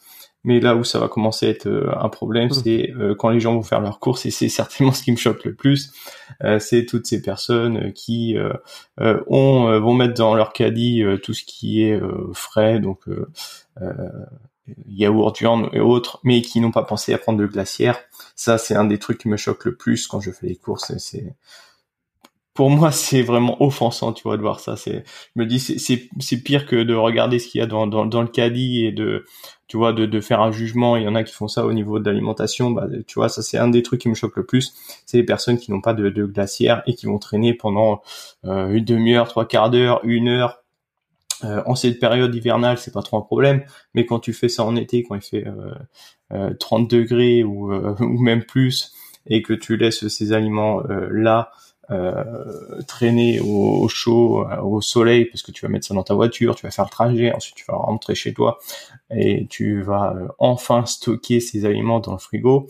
Et bah toute cette période-là, il y a une rupture de la chaîne du froid, et en fait, ça vient réduire le délai de, de, de consommation de l'aliment. Et euh, souvent, ce que font les industriels, c'est que c'est un peu étudié. Euh, ils se mettent une marge euh, parce qu'ils estiment que les personnes vont certainement mettre le produit s'il doit être à 4 degrés entre 8 et 12 degrés pendant un certain laps de temps. Et donc, ils ont mis une DLC plus hmm. courte. Mais si tu fais ça en plein été, ça peut être que plus que 8-12 degrés, ça peut monter à 20, 24. Donc attends, volontairement, volontairement, les aliments dans les, dans les supermarchés sont placés à des températures plus basses parce qu'ils prennent en compte le fait que les gens vont le sortir et du, temps de sortir l'aliment et de l'avoir dans leur propre frigo, il va se passer du temps. C'est ça C'est euh, pas, les températures, mais euh, c'est euh, les industriels qui mettent la DLC, la date qui est affichée. si tu veux, en fait, ils font des, des études de, de développement euh, microbien, donc euh, avec les bactéries, euh, combien de temps ça va mettre à se développer, arriver à un seuil critique. par exemple, ça va arriver à 40 jours dans des conditions optimales de, développement, enfin de, de respect de la chaîne du froid ou, ou pour vérifier le développement. Et dans ces cas-là, ils vont mettre des facteurs qui vont être l'augmentation de la température pendant un certain laps de temps, euh, lié à une rupture de la chaîne du froid. Et donc, euh, ça peut passer par exemple de 40 jours à, euh, je sais pas, 23 jours, tu vois. D'accord, donc c'est donc ils vont enlever ces, ces, temps-là pour correspondre plus au, au, réel vécu de l'aliment plutôt que ce que nous on pourrait faire dans des manières optimales. Enfin, pour les personnes qui sont bien informées, bien au courant de ça. Donc généralement, tu peux dépasser un peu le délai, quoi, si tu conserves bien. Euh, ça peut être un trop un gros problème, mais euh, faut se dire qu'à certains moments, il peut y avoir des ruptures dans la chaîne du froid. C'est quoi le risque de, la rupture de la chaîne du froid Ça veut dire que tu l'aliment passe un certain nombre de temps, de minutes, euh, au-dessus du degré auquel il devrait être conservé? déjà, bon alors deux, questions en une. Hein, c'est la première, c'est combien de temps? Combien de temps ça, à partir de combien de temps ça devient critique? Et euh, c'est quoi le risque physique en fait? C'est le développement de bactéries? Comme on parlait jusqu'à maintenant? Oui oui. Bah en fait oui c'est euh, euh, beaucoup de bactéries ne se supportent pas trop le froid et vont être dans un ralentissement de leur développement. C'est hmm. pour ça qu'on conseille de, de, garder dans des températures toujours basses. Parce qu'une fois qu'on sort de, de, de ces température qui peut être 0,4 degrés, bah, euh, la bactérie euh, rentre dans des conditions plus optimales pour son développement et donc va accélérer la multiplication. Et c'est là que ça va devenir un problème. Et après, combien de temps? Bah, ça dépend combien de temps et à quelle température. Parce que si c'est en été, je pense que si ça dure une heure dans une voiture où il fait 40 degrés d'or, euh, on est peut-être autour des 20 euh, et quelques dans 20, 20 30 degrés dans euh, un coffre. ça peut être assez vite un problème. Oui, donc c'est pas parce que tu remets au frigo derrière que tu refais marche arrière sur le nombre de bactéries. C'est-à-dire que ça se développe d'un coup beaucoup plus vite en une heure, c'est ça? C'est qu'il va y avoir une prolifération de bactéries parce que elles sont sorties du froid, donc elles sont un peu comme si elles, sortaient de leur cryogénisation et elles se mettent à se reproduire et à se développer. Et ensuite tu le remets au froid certes, ça, ça restoppe le, niveau de développement des bactéries, mais en fait, ça le, ça le détruit pas, quoi. Donc il y a, y a toutes ces bactéries qui se sont développées pendant cette période de temps. Oui, et euh, ça te remet à un seuil qui est beaucoup plus élevé d'un coup. c'est là où ça devient embêtant. Et c'est pareil, la congélation. Au final, la congélation, euh, ça ralentit encore plus que euh, la réfrigération. Mais euh, une fois que tu sors l'aliment, le, les bactéries vont reprendre leur développement et même peut-être un peu plus parce qu'il y aura toujours cette cette eau qui, cet exudat qui s'en va de l'aliment après congélation, qui va permettre donc aussi un bon développement pour les bactéries. Et c'est pour ça qu'il est très très fortement déconseillé et ça ne devrait pas être fait de recongeler un aliment qui a déjà été congelé. Donc, dans ah, cas-là, il faudrait le cuire, le préparer, et ensuite tu peux le recongeler. Ah, parce que quand tu le cuis, en fait, t'enlèves toutes les, bactéries, c'est ça? Tous les germes? Euh, Oui. Ouais, ouais. Après, euh, des toxines, ça peut survivre, mais euh, les, bactéries, oui, tu, tu, tu, vas les détruire. Bah, en tout cas, les pathogènes, si tu cuis bien. Donc, par, par exemple, t'achètes de la viande, admettons, je, prends une situation hypothétique, t'achètes de la viande surgelée, euh, en été. Bon, merde, tu passes une heure dans la voiture, dans les bouchons avant de rentrer chez toi. Euh, ta viande, elle est un peu décongelée. Donc là, si tu veux pouvoir la recongeler derrière, euh, il faut d'abord la faire cuire parce qu'il y a déjà des bactéries qui, ont, commencé à se développer. Donc tu la fais cuire et tu peux la recongeler. Mais sinon, tu la recongèles pas quand tu arrives chez toi parce que sinon, sans la faire cuire. Situation hypothétique probable. Oui, oui, ce serait ça dans l'idéal. Mais je suis pas sûr que les personnes le font. Et non, mais c'est pour ça, c'est ça. Et, je vais revenir là-dessus aussi parce que tu dis ça te fait, euh, ça te fait bondir de voir euh, le caddie des gens avec euh, toute leur toute, leur alimentation, toute leur, toute leur, tous leurs aliments, tout enfin tous leurs choix alimentaires, voilà. qui sont surgelés ou qui sont euh, au frais, habitent normalement au frais et qui n'ont pas de euh, glacière. Ouais. Mais ça là, là, ça ce que tu décris. Alors déjà, c'est c'est moi, enfin c'est moi. Bon, j'ai le j'ai le store juste à côté, donc euh, c'est euh, tant mieux. Mais c'est le cas de quoi? Tout le monde. Je, je n'ai jamais vu personne ou, ou rares sont les gens. J'ai vu prendre leur gla- glacière pour aller au supermarché. Ouais, bah. euh, Et pourtant, ils sont pas morts ces gens. Non, non, non, bien sûr. Non, non, mais après, tu peux, tu peux toujours avoir euh, quelques problèmes, euh, mais souvent ça va être léger. Hein, il, y a, il y toujours ça, c'est, rarement dramatique. ça va être des gènes, des gastro, des trucs comme ça. Dans, dans, dans, souvent dans le pire des cas, euh, c'est, ce qui revient le plus. Donc ça va pas tellement gêner les personnes, ils vont pas s'en plaindre et euh, tu t'en accommodes quoi. Et après tu peux te dire que ça devient d'un virus ou autre. Euh, c'est surtout si ça devient un peu plus grave. euh, bon, euh, là c'est embêtant, mais la plupart des personnes font ça, mais c'est c'est pas conseillé quoi. C'est juste que euh, ils vont ils vont pas s'en plaindre. Euh, par contre, si euh, tu vois un restaurateur fait ça ou quelqu'un dans l'artisanat avec de la nourriture fait ça et qu'il y a un problème, bon bah là ça va lui on va lui taper dessus quoi. T'en as déjà vu? Euh, de quoi? Des restaurateurs ou des artisans euh, dans le milieu de, de la de, de, qui, re- de qui la, de respecte la restauration, ouais, de, la restauration, pardon, qui, euh, ouais, qui était, qui, qui respectait moyen comme ça les chaînes du froid ou qui disait bon ça passe, c'est pas si grave, tu sais, jouer un peu avec le feu. Euh, ça, ça arrive, mais c'est ça, ça reste de, de plus en plus rare. Et euh, il y a peut-être euh, 20, 20 ans, je pense que ça devrait être, ça devait vraiment être euh, plus plus régulier de, retrouver ce genre de problème. Mais maintenant, c'est quand même assez rare. Mais c'est juste euh, après certains détails qui peuvent être sur euh, le, nettoyage, euh, enfin un bon nettoyage des désinfection euh, du tour ou des choses comme ça, du, matériel avant utilisation. Ça, ça peut être oublié. après, ouais, parfois laisser trop longtemps dehors des produits surgelés, donc ça commence à, à décongeler, ça va être remis au congèle. C'est c'est des petits trucs comme ça. euh, parfois les dates Mm. peuvent être dépassées aussi. Mais sur la rupture de la chaîne du froid, c'est c'est de moins en moins les, les gens font attention quand même à ça. Mais c'est ouais après sur le, le, le suivi des dates ou des choses comme ça, ça peut se retrouver assez facilement de, de, de voir des produits qui ont la date dépassée. Ça te parle, Christophe Bu- euh, Bruce- Bu- Busset ou Brusset, pardon. Je... Oui, ouais, j'ai un de ces livres. Christophe. Ouais, Brusset, Brusset, c'est ça. Ouais. Ouais, ouais, t'as son livre. Euh, vous êtes fou d'avaler ça. euh, Ouais, exactement. Et maintenant, on mange quoi? Les imposteurs du bio? Bon, c'est quelqu'un qui c'est c'est un sacré euh, lanceur d'alerte aussi, qui, qui est passé dans, des, dans un podcast que, que je consomme régulièrement, Ouais, c'est euh, Thinkerview. Thinkerview. Je sais pas si tu as eu l'occasion de l'écouter là-dedans. Si, bien sûr. Je- J'adore j'adore aussi Mm. ce podcast.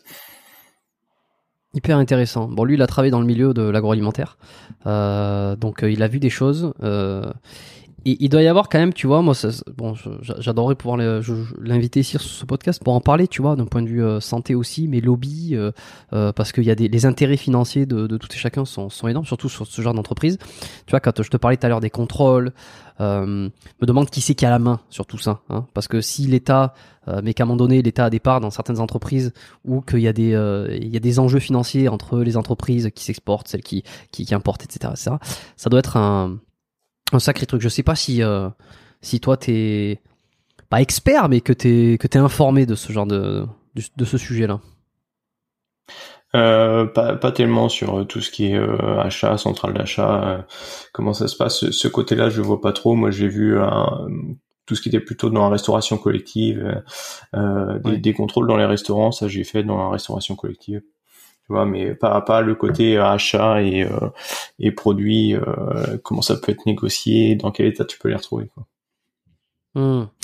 Et alors euh, pour faire le pour revenir euh, sur les intox alimentaires, euh, alors en France, dans les pays occidentaux de manière générale, donc c'est très surveillé, c'est très contrôlé, on l'a compris. Normalement, il y a des organismes qui sont là pour passer des faire passer des tests en tout temps, une espèce de contrôle continu pour être certain que tout va bien. Euh, dans d'autres pays, comme je disais tout à l'heure, hein, ça peut être l'Indonésie, ça peut être la Thaïlande, euh, c'est beaucoup moins le cas. Et, euh, donc tu peux finir avec avec une intox alimentaire et c'est ça qui, est difficile qui est difficile peut-être à percevoir c'est se dire que tu peux manger a priori sain tu peux manger sain parce qu'une intox alimentaire, c'est quoi? C'est du riz avec des légumes, du poulet. tu vois, a priori, c'est sain. Sauf que il y a une, tu vois, il faut différencier le sain pour le corps en termes de nutriments, de vitamines, de, d'oligo et de, macronutriments, et une, une, infection, une, une contamination par des germes là-bas, ça n'existe pas. Il n'y a pas de BTS, il a pas de BTS ou de, ou de diplôme de sécurité alimentaire. Hein je pense qu'il y a après, euh, est-ce que ça va être appliqué dans les entreprises, euh, euh les petites entreprises notamment ou petites euh, restaurateurs, ça on va pas les retrouver. C'est à eux de, de, de, se former, mais je suis pas sûr qu'ils vont être formés à ça. Mais ça, ça, se retrouve partout. Il y a forcément des, des gens et des entreprises, industries agroalimentaires qui vont être au courant de ces normes parce qu'il y a il y a il y a quand même des normes mondiales. Euh, après, en Europe, c'est euh, c'est un peu plus strict euh, que, que dans le reste du monde, mais il y a, y, a, quand même des normes mondiales sur la, la, sécurité des aliments. Hmm. Donc c'est juste que ça va se retrouver plutôt dans les grandes entreprises, grandes industries, mais pas chez les petits qui vont être au moins au courant de ça. Hmm. Est-ce qu'on t'a déjà remarqué cette confusion-là de, de la qualité la, qualité d'un aliment, c'est difficile de savoir de quoi on parle, tu vois, quand on commence à, voir qu'il y a la qualité euh, interne, il y a la qualité de conservation, il y a la qualité de, de, cuisson, euh, de, tout ce dont on a parlé. Euh, tu vois, quand on dit par exemple, c'est pour ça, moi je veux induire absolument je, veux induire pardon en erreur absolument personne, mais quand on te dit manger une pizza surgelée, t'as moins de chances de choper une intox qu'en mangeant le pizza et l'eau du coin euh, il peut y avoir une confusion, tu vois, entre euh, qu'est-ce qui est mieux pour moi à court et à long terme.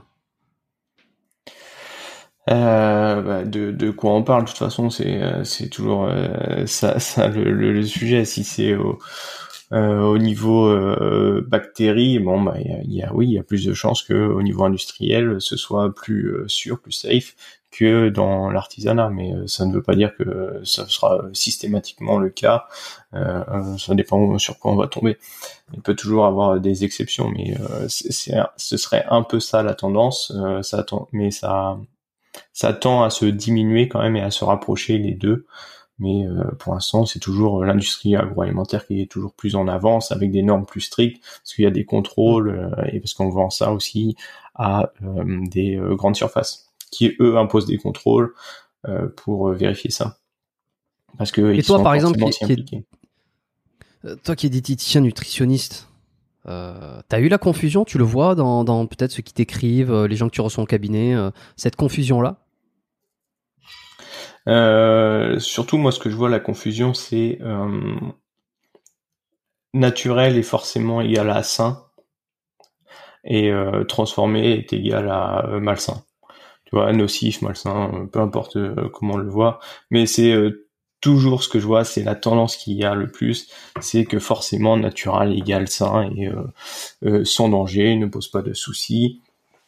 Euh, mais le curare c'est naturel hein, à la base. Oui, bah voilà, c'est ça. C'est pareil. Je sais pas si tu as vu la série Ozark. Non. dedans, il y a une des protagonistes qui broie des noyaux de cerises et qui va les euh, mettre dans un café et euh, va donner à cette personne et la personne qui va consommer le café avec les noyaux de cerise va faire une attaque et va mourir. Et bah, tout simplement parce que dans les noyaux de cerise, euh, il y a du cyanure. Et donc quand tu en consommes, bah, tu peux avoir des soucis et qui peuvent mener jusqu'à la mort. Et c'est le cas, il y a pareil. Du cyanure dans les noyaux de cerise. Oui, bah pareil dans les dans les pépins de pommes, tu vois. Si tu t'en conserves l'équivalent d'à peu près une tasse, de pépins que tu les broies, que tu les mets par exemple dans un gâteau, bah tu es capable de faire un gâteau qui serait en mesure de tuer quelqu'un. Donc, euh... dis pas ça malheureux, ils vont peut-être prendre l'information.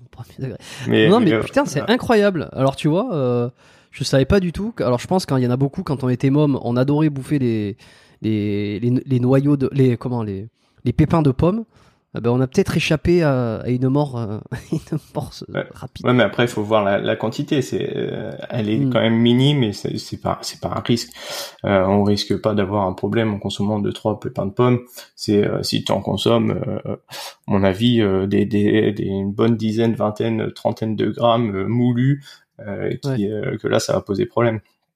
Et c'est toujours ça, c'est c'est cette notion. les, les, personnes voient aussi euh, toxique ou chimique ou autre. Enfin, souvent ils vont lier, un vont dire chimique pour dire quelque chose de malsain, alors que tout est chimique. Mm-hmm. Souvent, ça va être lié à toxique et on va euh, euh, dire oui ce produit euh, là est toxique, on risque d'avoir des cancers et autres. Ce qui est possible sur les études animales, ça peut se voir, mais c'est à quelle dose?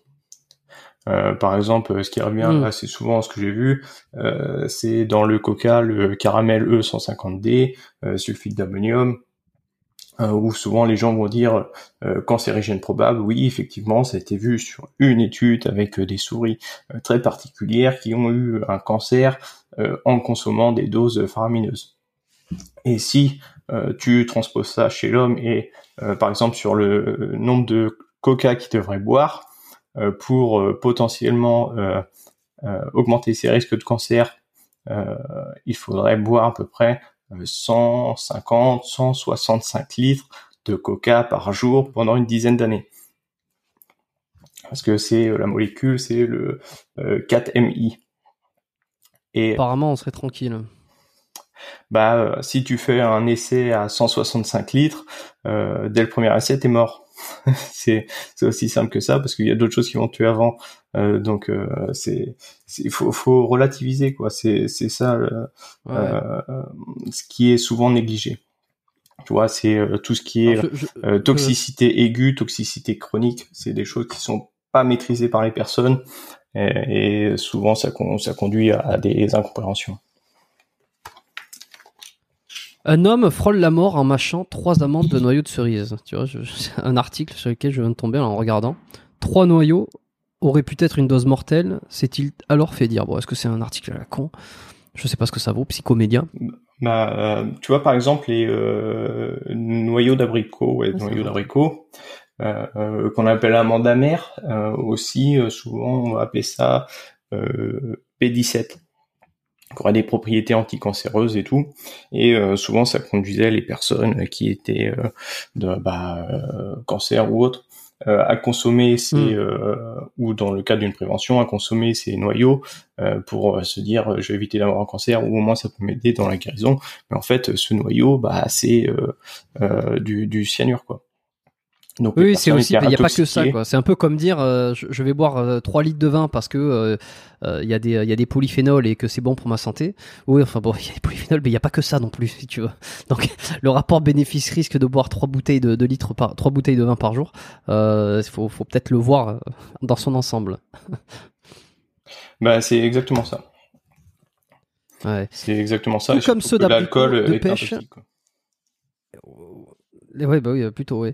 Euh, les, euh, les, les, noyaux de cerise sont, euh, contiennent une graine molle, l'amande qui contient de blablabla. Euh, Celle-ci libère du cyanure, provoquant. Bon, je suis sur notre article là. Eh ben, tu vois, j'apprends un truc. Je ne savais pas que le noyau de ces fruits, donc cerise, abricot, pépins de pépins de pommes, etc. ça pourrait, ça pouvait être mortel. Voilà, on en apprend. Il y a, il y a, il y a pas mal de, de produits comme ça, hein. euh, ce qui est appelé, euh, on peut les appeler euh, bio-pesticides euh, si tu veux. Euh, par exemple, dans, dans les courges amères, souvent il y a des intoxications avec les courges amères, là, la période Halloween ou autre, enfin septembre, octobre. Ouais. tout ça parce que les, les courges aussi contiennent les molécules qui sont toxiques. Et si les gens consomment ça en se disant bah c'est euh, un légume, c'est naturel, euh, bah, je risque rien. Bon, bah, euh, c'est, peut-être pas forcément le cas. Il y a la même chose. Qu'on sache pas et que bon que je le sache pas? Alors peut-être que tout le monde va se de moi et me dira ah, mais attends Jérôme mais t'étais le seul à pas savoir. C'est quand même bizarre. Hein.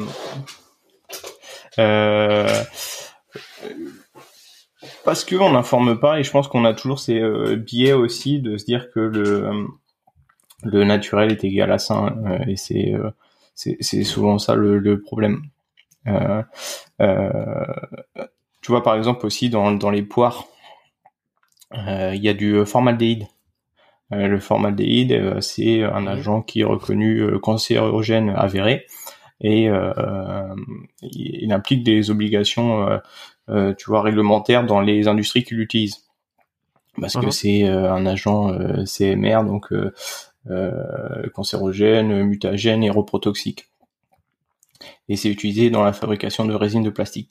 Mais les poires, on fabrique naturellement, et on peut retrouver aussi ça euh, dans le vinaigre et euh, la consommation d'alcool, on va transformer ça aussi en formaldéhyde. Et le corps, il y a toujours une petite quantité de formaldéhyde, mais la quantité est tellement minime qu'on risque pas d'avoir de problème. Tu vois, le fameux formol euh, sur lequel, euh, dans, dans, lequel trempent les les fœtus euh, qui sont dans des bocaux euh, sur le dans les dans les cours de médecine, c'est ça? Oui, après c'est un sous-produit. Hmm. Euh, tu, tu, il y a, y a d'autres trucs hein, comme ça. Il y a, tu vois, dans les pommes de terre, la, la solanine, pommes de terre vertes, euh, ça aussi c'est c'est un toxique. Si c'est consommé en grande quantité, ça peut poser problème. Il y a peut-être 50 ans, 60 ans en arrière, il y a des personnes qui mouraient de consommation de pommes de terre. Tu vois, il y avait à force de trop en bouffer. Euh, non, mais il suffit qu'elle soit verte et euh, qu'elle contienne des quantités euh, importantes de solanine, euh, tu risques d'avoir ce problème. Il y a eu ça, en, par exemple, en, en, 1979 en Grande-Bretagne. Il y avait des écoliers qui ont été intoxiqués euh, suite à la consommation de pommes de terre euh, vertes avec un haut niveau de solanine. Et il y en a qui ont présenté des troubles gastro-intestinaux, vomissements, diarrhée, des crampes abdominales, et euh, certains qui ont eu le Mmh. système nerveux touché ou ils ont eu des, des, convulsions et des hallucinations. Et ça, c'est à cause de pommes de terre, tu vois. Donc euh, c'est euh, naturel, mais pour autant, euh, c'est pas forcément sain dans tous les contextes. Ouais, ouais c'est clair. Je, je, vois, je vois une, une requête. Comment, euh, par Google là, qui te met dans les recherches associées en bas, comment faire du cyanure avec des noyaux de pêche? On voit qu'il y en a qui ont des idées. Euh, qui sont qui sont bon et qui passeront bientôt dans des dans des docus euh, dans, dans des docus sur Netflix tu sais ouais, euh, ou chez Christophe comment comment tu fais comment exact ça existe toujours ça faites entrer l'accusé? Euh, je ne sais pas, mais il a une émission sur Europe 1 qui euh, fonctionne très bien. Euh, je sais plus le nom, mais en tout cas, euh, ça s'en rapproche. Bah, et, les, et, et, puis les, les, les séries Netflix ou les documentaires hein, qui parlent de, de meurtriers où on retrace comme ça le, le j'ai Siri qui se j'ai dit série il y a Siri qui s'allume tiens ouais, qui retrace les trucs il y avait Making a Murderer qui était exceptionnel il y avait plus récemment là le sur Dahmer Dahmer le, tueur en série euh, ça, ça, fascine les foules donc euh, bon il a pas utilisé du, cyanure de, noyau de, pêche lui par contre euh, comment comment tu, tu fais parce que on a compris qu'en fait le naturel, c'est pas parce que c'est naturel que c'est forcément bon pour la santé.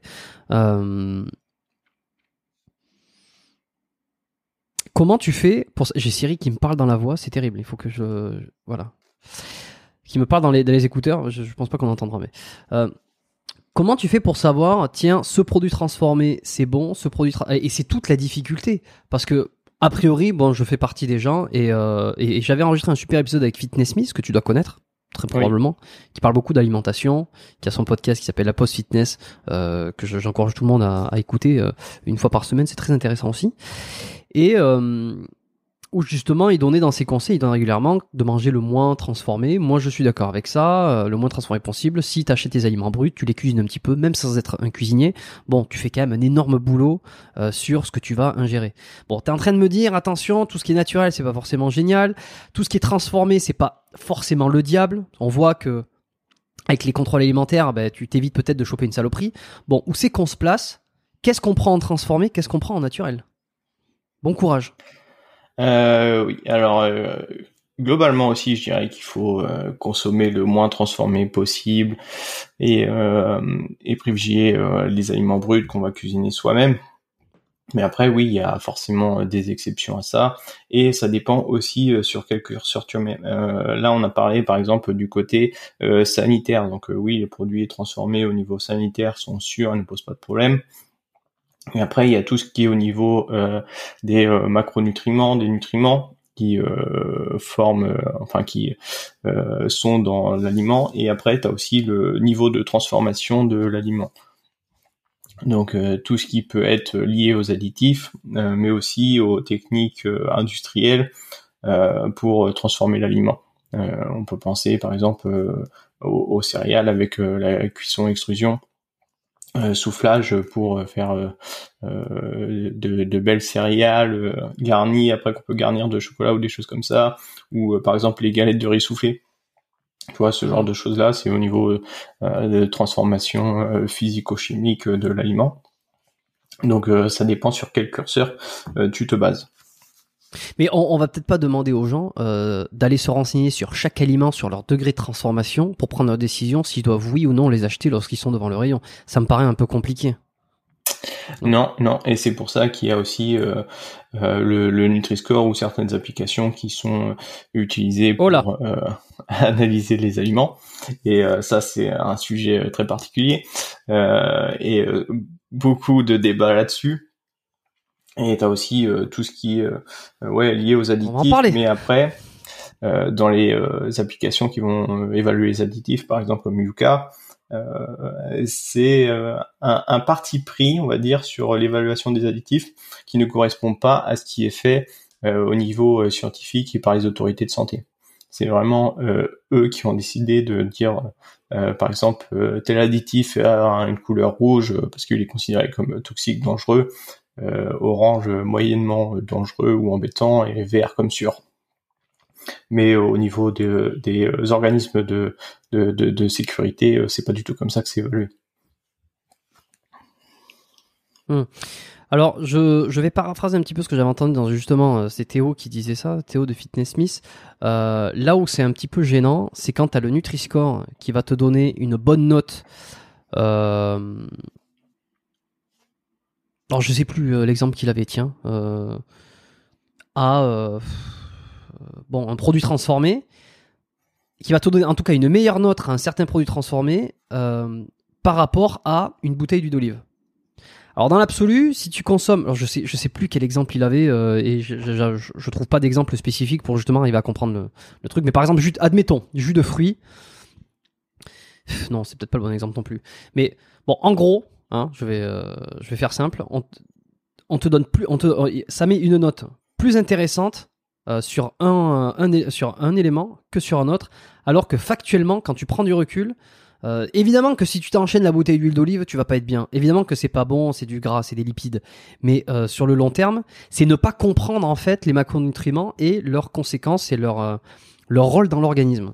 Qu'est-ce que tu penses de ça? Alors euh, déjà, il faut comprendre à quoi sert le Nutri-Score. Donc euh, il faut se dire que c'est un outil de santé publique et qui a été un peu à, l'origine de la démarche de la santé publique. c'est Geoffrey Rose, un épidémiologiste, qui part du principe que le transfert d'une population dans une catégorie de risque inférieur profite à plus d'individus que d'individus à haut risque dans une euh, catégorie de risque inférieur. Euh, donc, euh, est-ce que tu peux nous la refaire, s'il te plaît, Clément, pour que oui, bah, c'est c'est imbuvable comme ça. Il faudrait répéter. Vas-y, comme ça, c'est un peu, ça fait des nœuds au cerveau, tu sais. Tu dis attends quoi? Donc le, le, le plus simple en fait, c'est de comparer ça un peu, si tu veux, à l'euro million. tu gagnes le jackpot, 190 millions d'euros euh, t'es, bien heureux. En fait, c'est euh, tu vas changer la vie d'une personne ou en tout cas d'une minorité de personnes, euh, ceux qui ont les bons numéros. Et ça va drastiquement changer leur vie. Hein. C'est tu passes du tout au rien. Bah au niveau alimentaire, ce serait ou niveau de la santé des personnes, ce serait par exemple des, des, des, personnes avec des pathologies ou qui on, à qui on va donner des médicaments et ça va leur permettre de descendre dans une catégorie de risque et de vivre un peu plus longtemps. Et après, euh, pour transférer l'ensemble de la population, donc ça veut dire beaucoup plus de personnes dans une catégorie de risque inférieur. Euh, souvent, en fait, c'est des personnes qui n'ont pas de pathologie, mais qui peuvent avoir des facteurs euh, au niveau alimentaire ou dans l'hygiène de vie qui peuvent augmenter ces risques.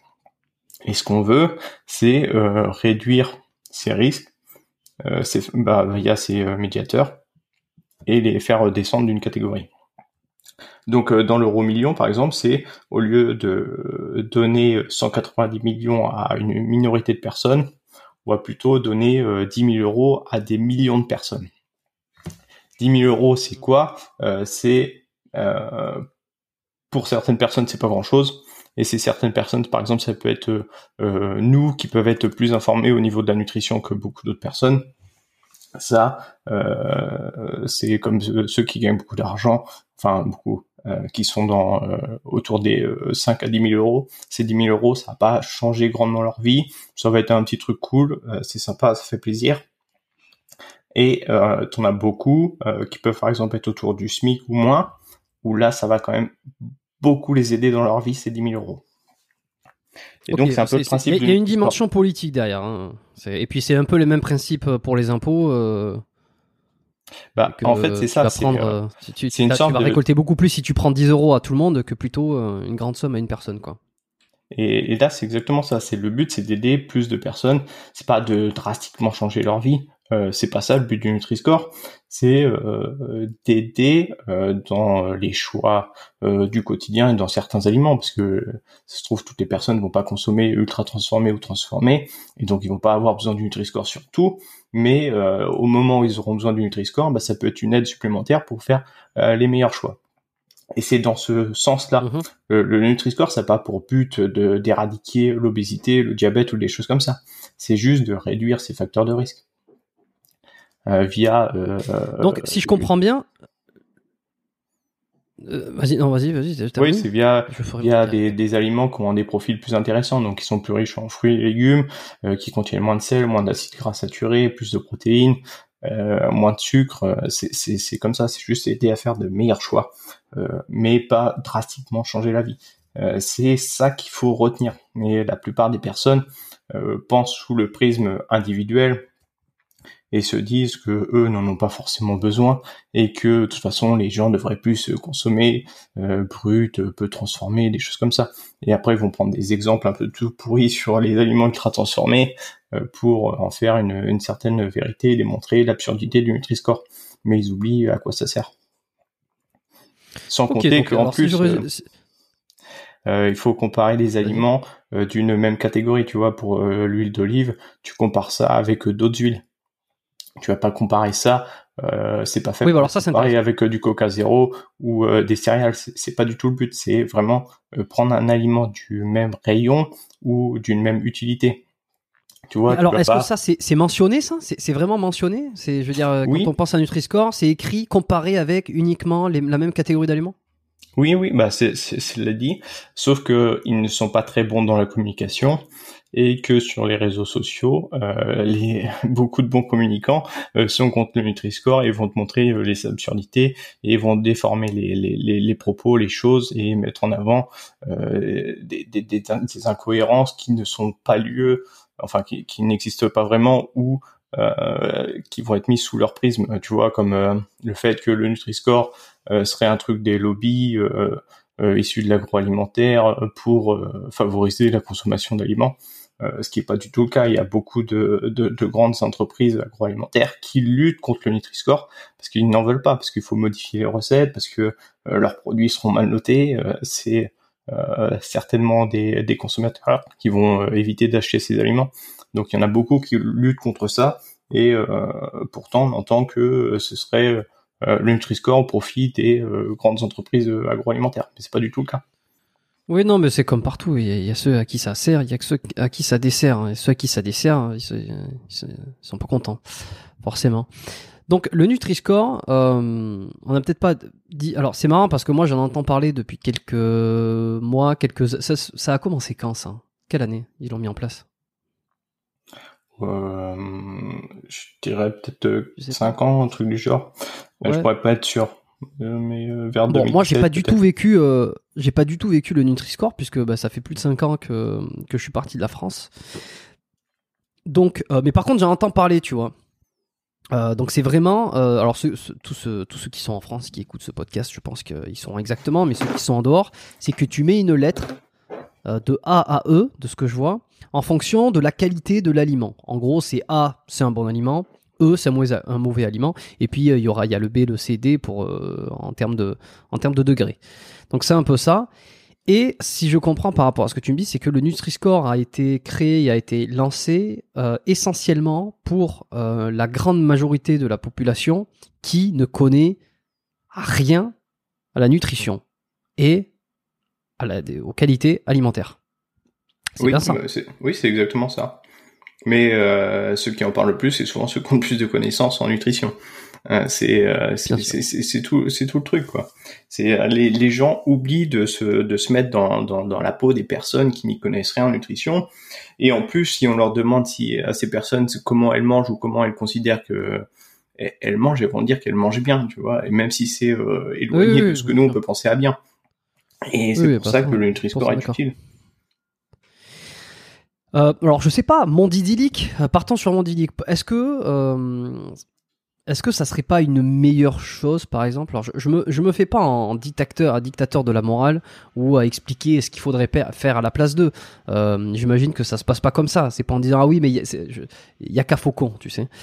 Mais est-ce que ça serait, ça, serait pas peut-être plus intéressant euh, d'essayer d'être davantage dans l'information, dans le comprendre? La raison pour laquelle je fais ce podcast d'ailleurs, c'est pour essayer de comprendre comment on fonctionne, comment ça fonctionne, comment l'esprit, comment le corps, comment la nutrition marche. Euh, plus tu comprends, ben mieux tu prends des décisions qui vont être contextualisées, qui vont être adaptées euh, par rapport à la situation. Parce qu'effectivement, entre, entre, entre deux situations, tu vas entre prendre une pizza Butoni ou alors prendre un, désolé pour Butoni, j'en rajoute encore une couche, mais ou alors manger dans la rue en je sais pas moi, en pleine rue de Thaïlande, tu vas peut-être comprendre où, sont les enjeux euh, sanitaires, où sont les enjeux, tu vois, même si apparemment euh, les légumes c'est que il y a que des vitamines, bon, ça a été euh, cuit sur une poêle qui n'a pas été lavée depuis deux mois, tu vois, donc je vais peut-être m'orienter sur la pizza, j'ai peut-être moins de risques. Tout ça, pour, pour arriver à ces conclusions-là, par exemple, tu vois, savoir quoi manger, et puis les questions que je te pose aussi, tu vois, essayer de comprendre dans quels aliments, même naturels, il peut y avoir des, des, désavantages. Est-ce que c'est pas mieux d'apporter de l'information plutôt que d'apporter des lois, des règles euh, sans comprendre rien, sans comprendre rien derrière? Je sais pas, je sais pas quel prix, je sais pas quel budget il y a eu dans la mise en place de ce Nutri-Score. J'imagine ça, ça, ça doit coûter un. Est-ce que je sais pas, il n'y a pas, il y a pas d'émission sur le service public qui parle de, de nutrition, euh, qui vont potentiellement toucher des milliers, des, des dizaines de milliers, peut-être même des millions de gens euh, à comprendre pour leur faire comprendre que je sais pas, euh, manger un Kinder Bueno, c'est peut-être pas mieux que manger une pomme, tu vois. Ce genre de choses. Je, je sais pas, sans vouloir me faire l'inquisiteur. Hein. Euh, je me demande. Ouais, après, c'est clair que ce serait mieux de faire de l'éducation, d'éduquer sur. L'école. L'école est quand même le premier lieu où on fait de l'éducation sur des trucs qui, bon, parfois, et quand je dis parfois, je suis gentil, hein, ne servent absolument à rien dans la vie. des fois oui, mais des fois non. Est-ce que je sais pas euh, un nutritionniste à l'école qui viendrait faire une heure par semaine ou une heure par mois, ça serait pas euh, plus intéressant que Nutri-Score? Je, je, pose la question, hein. je, je dis pas que c'est la réponse. Euh, je vais t'en poser une. Est-ce que tu euh, trouves que tous les euh, diètes, tous les euh, spécialistes en nutrition ou qu'on des connaissances en nutrition sont tout le temps d'accord et forment un certain consensus sur beaucoup de sujets comme le gluten, les produits laitiers, euh, la consommation de viande rouge, euh, la consommation de sel?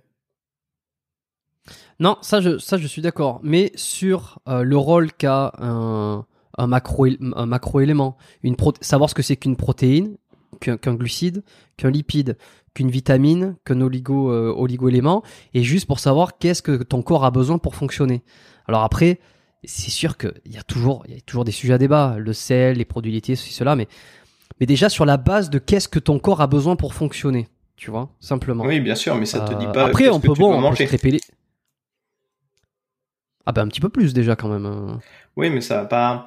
Tu vois, entre savoir ce que ton corps a besoin et savoir ce que tu dois manger, c'est euh, c'est quand même assez différent. C'est euh, comme savoir je dois apporter telle vitamine, tel minéraux, mais euh, de, de, quel aliment je les fais provenir ces vitamines et minéraux? C'est c'est quand même un gap qui peut être important et avec des conséquences parce qu'il suffit que la personne qui euh, va transmettre ces informations et qui est anti-lait parce qu'elle a lu des choses euh, comme quoi les produits laitiers sont pas bons et tout, bah, elle va te dire euh, ouais bah il faut éviter les produits laitiers. c'est une source de calcium, mais par quoi elle va proposer comme alternative pour remplacer ce calcium, par exemple, tu vois? C'est c'est parti pris des personnes parce qu'on n'est pas assez partial, on est, enfin on est on est très partial, on est beaucoup dans nos jugements, dans nos dans nos billets aussi. Qui influence souvent le, le, le, le prisme, la, la, manière de, de, voir les aliments et leur, leurs intérêts, leurs bienfaits ou leurs méfaits.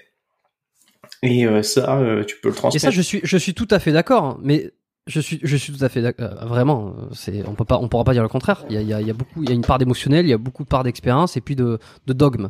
Euh, néanmoins, il y a quand même des cours de nutrition dans les facs qui, qui parlent de nutrition. Il y a des cours de nutrition. Alors même s'ils sont pas tous d'accord, il y a quand même des choses qui sont admises. Il y a une, connaissance euh, ou même de, de, de, ça me fait aussi penser aux profs, euh, aux coachs, aux coachs sportifs qui interviennent dans les dans les BPGEPS. Il euh, y a de tout, tu vois, il y en a, ils vont te dire que la meilleure entraînement, c'est peut-être les cycles de progression, l'autre, il va te dire que c'est faire durer... Bon, on s'en fout, mais en termes d'anatomie, en termes de, de mouvement, de mécanique du mouvement, de choses comme ça, bon, il y a quand même un truc. Pourquoi pourquoi c'est pas le cas à l'école, par exemple? Ça fait longtemps que j'en parle. Hein. Je crois que c'était même avec Gaëtan, euh, Gaëtan Lebris, un épisode qui, qui, continue à, à cartonner et que les gens adorent. Euh, justement, on disait, euh, on parlait de ce, un moment de qu'est-ce qu'on apprend à l'école et qu'est-ce qui subsiste et, pourquoi on n'apprend pas certaines choses à l'école? Il n'y a pas, pas qu'avec lui j'en ai parlé. Hein. Euh, bah, je ne sais pas pourquoi on n'apprend pas ça, parce que moi aussi je trouve que c'est essentiel comme euh, cuisiner, ça devrait être euh, appris à l'école, ça l'a été à une certaine époque il me semble, et maintenant c'est complètement passé à la trappe. ça doit être aussi les questions de, moyens financiers et de, personnes aptes à transmettre ça.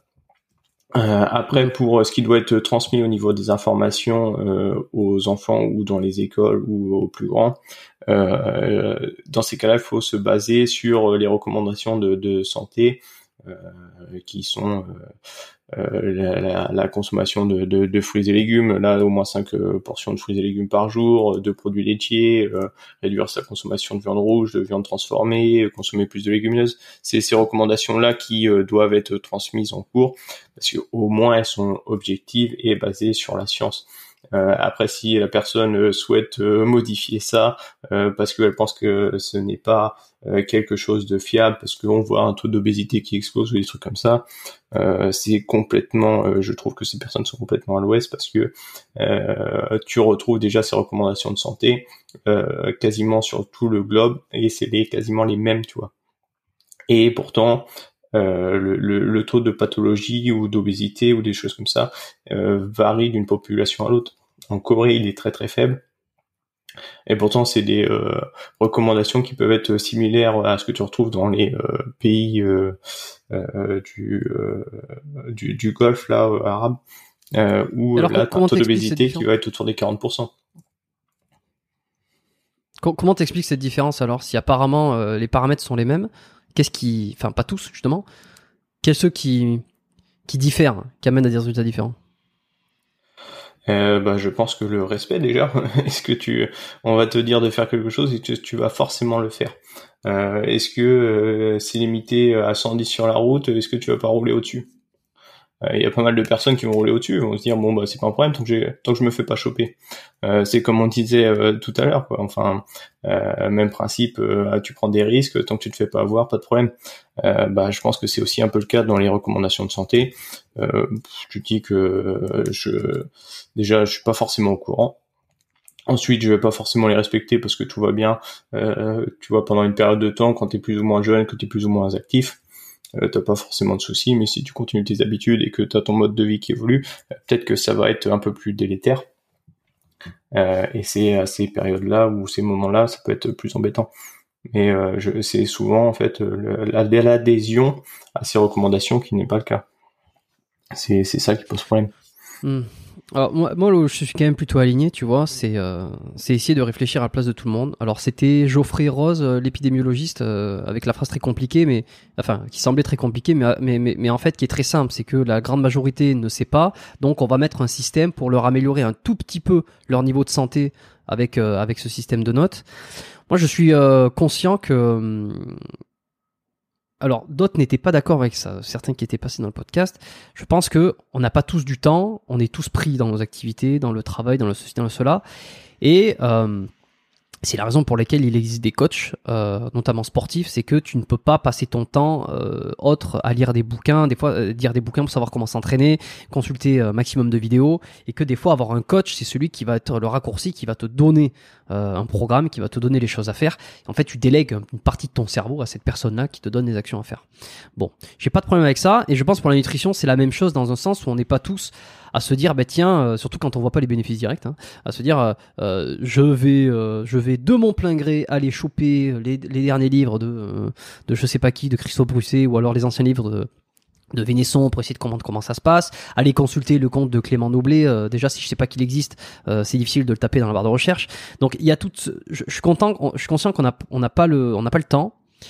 Euh, la plupart n'ont peut-être pas le temps, n'ont peut-être pas la conscience qu'il faut le faire non plus, parce que c'est toujours ça, c'est que tu te mets à rechercher des choses quand tu as conscience qu'il faut que tu les que tu les recherches. Sinon, sinon, aucune raison de les rechercher, tu vois. Donc maintenant, par rapport à ce postulat, euh, si je comprends, c'est que le Nutri-Score a été la solution euh, et est considéré aujourd'hui comme la solution la plus efficace ou la moins coûteuse ou la plus adéquate par rapport à cette situation.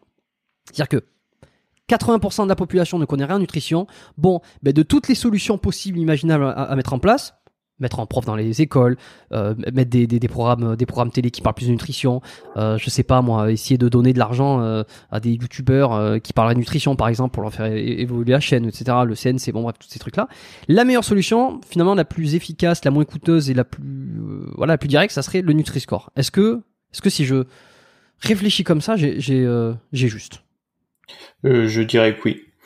c'est ce qu'il y a de, plus simple, de plus rapide euh, t'as aucune connaissance en nutrition, il y a quelqu'un qui a fait le taf pour toi euh, via un algorithme, tu retrouves euh, une lettre A, B, euh, C, D, E avec les couleurs, tu vois si c'est bien ou si c'est pas bien tout de suite au premier regard. T'as pas besoin de réfléchir, t'as pas besoin de savoir lire les, macronutriments, les nutriments et la composition de l'aliment. T'as juste à regarder, t'achètes et voilà, hop, c'est fait. Alors que tout le reste euh, va te demander euh, plus de temps, plus d'investissement, euh, parfois de l'argent et de la motivation, parce que tu, même si le sujet peut t'intéresser, t'as peut-être pas forcément envie, tu vois, de, passer du temps dessus, même si tu en as les besoins. moi, je pense toujours, tu vois, à la mécanique. Euh, j'ai une voiture, euh, j'ai euh, des problèmes de voiture, je sais que ce serait bien que je m'intéresse à la mécanique, mais putain, mais qu'est-ce que j'en ai rien à foutre de la mécanique? Et ça, j'ai jamais regardé. Je vais payer quelqu'un pour me faire des réparations, des choses comme ça, et je lui fais entièrement confiance.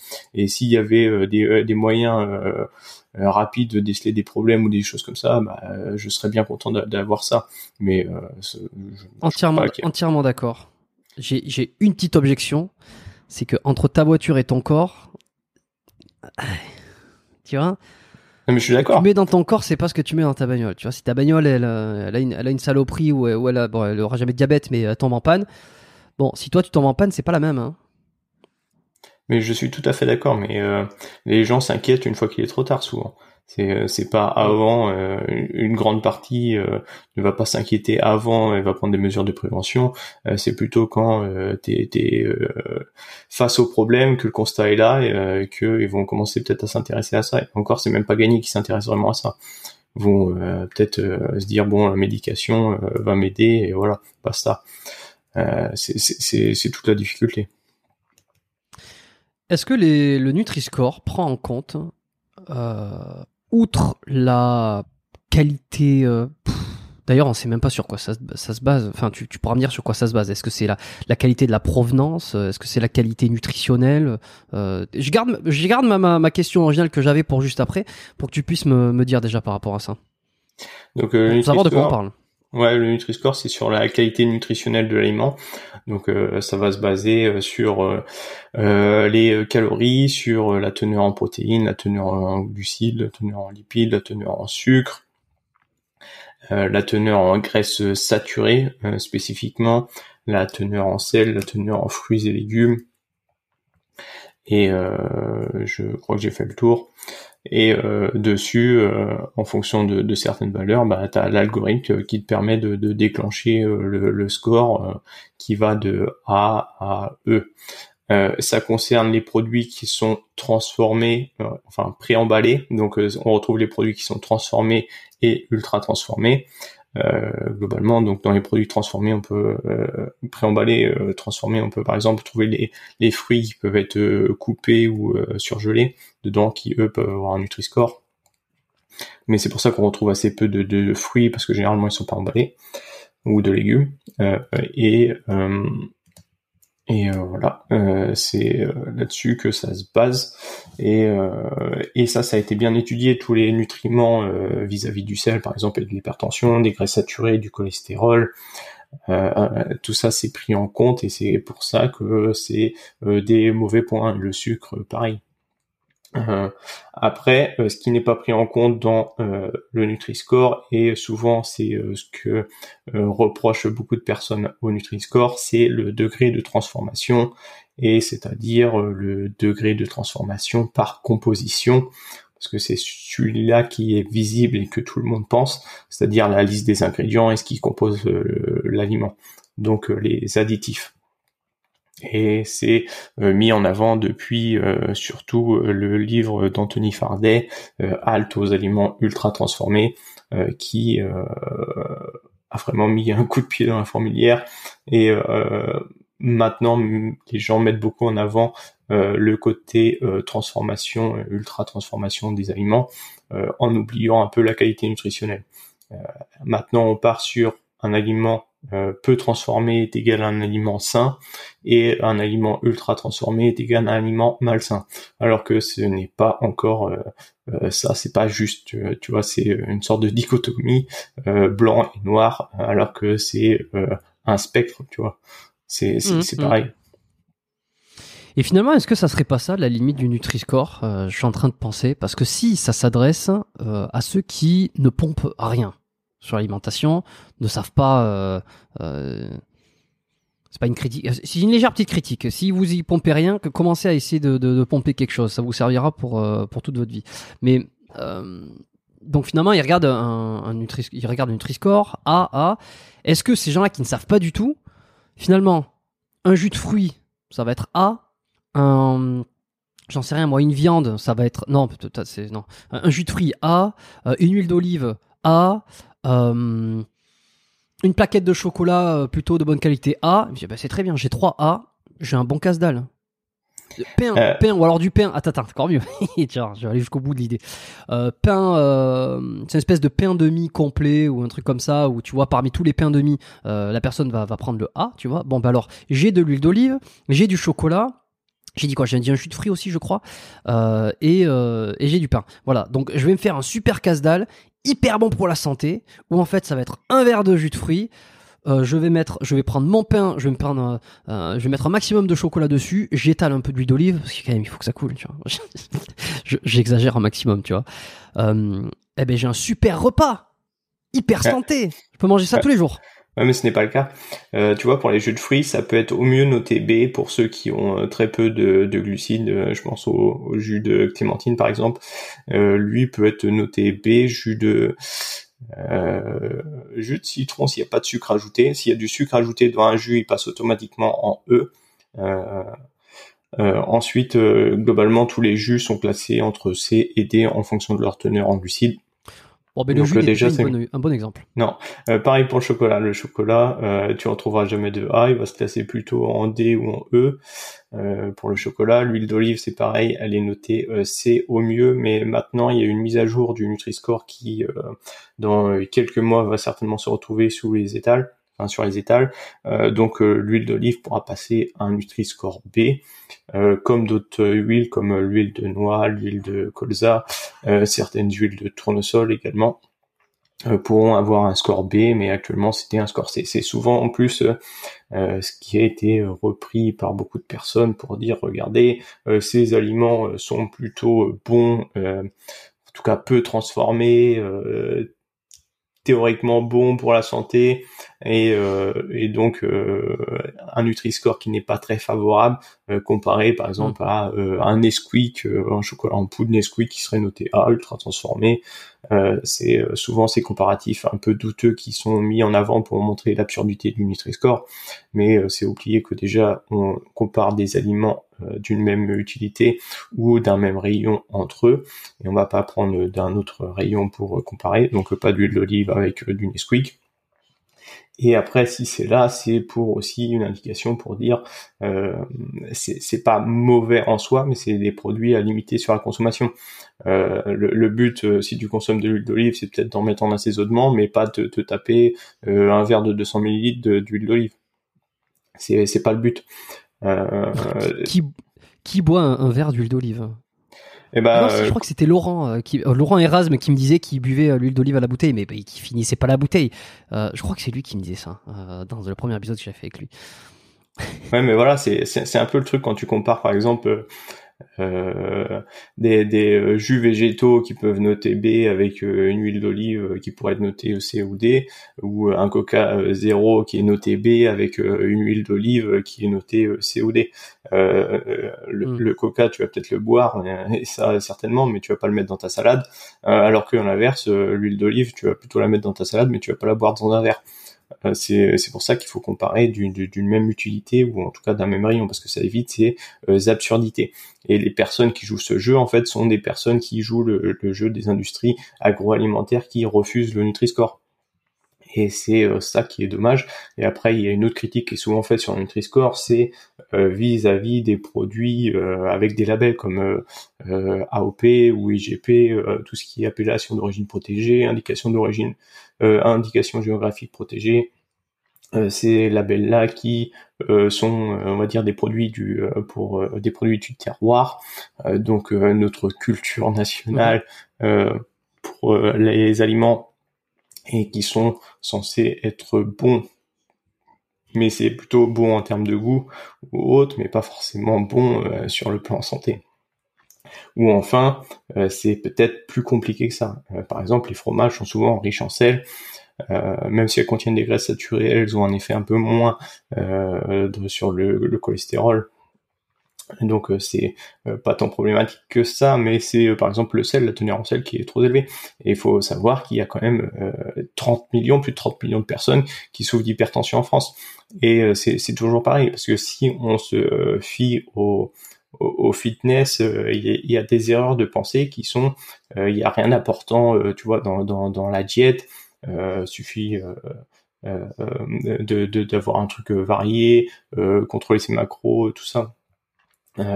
Ça, c'est un peu tout ce qui est une sorte de licorne. je sais pas si tu as déjà vu Legend of Tomorrow. dans un épisode, à un moment, il y a une licorne ah. qui est. Oui. Attends, Legend of Tomorrow, c'est de, c'est quoi, c'est euh, Ah non, non, je confonds. Non, je l'ai pas vu, non.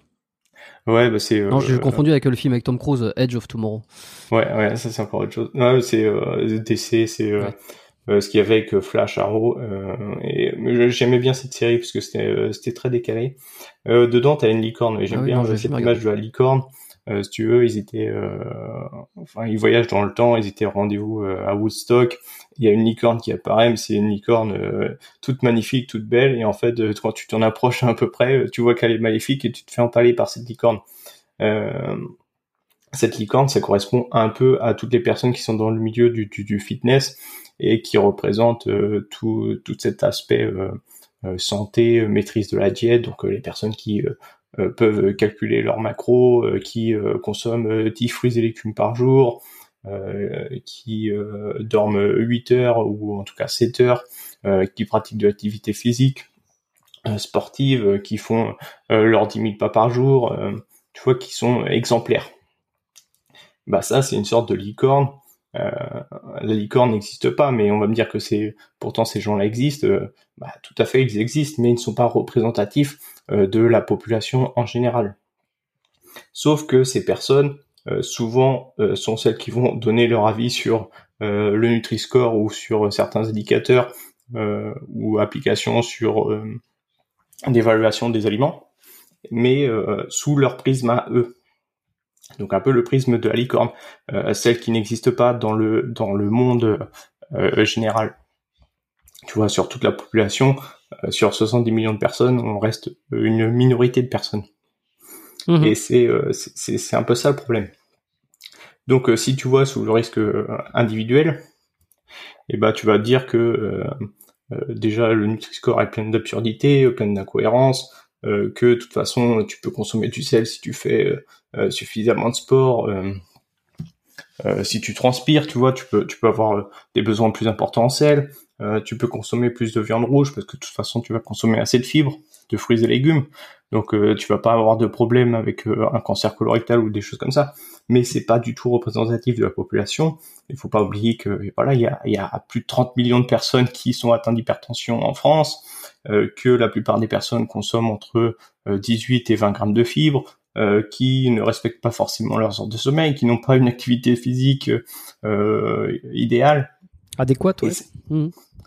Et, mmh. c'est, c'est, ça qui pose problème.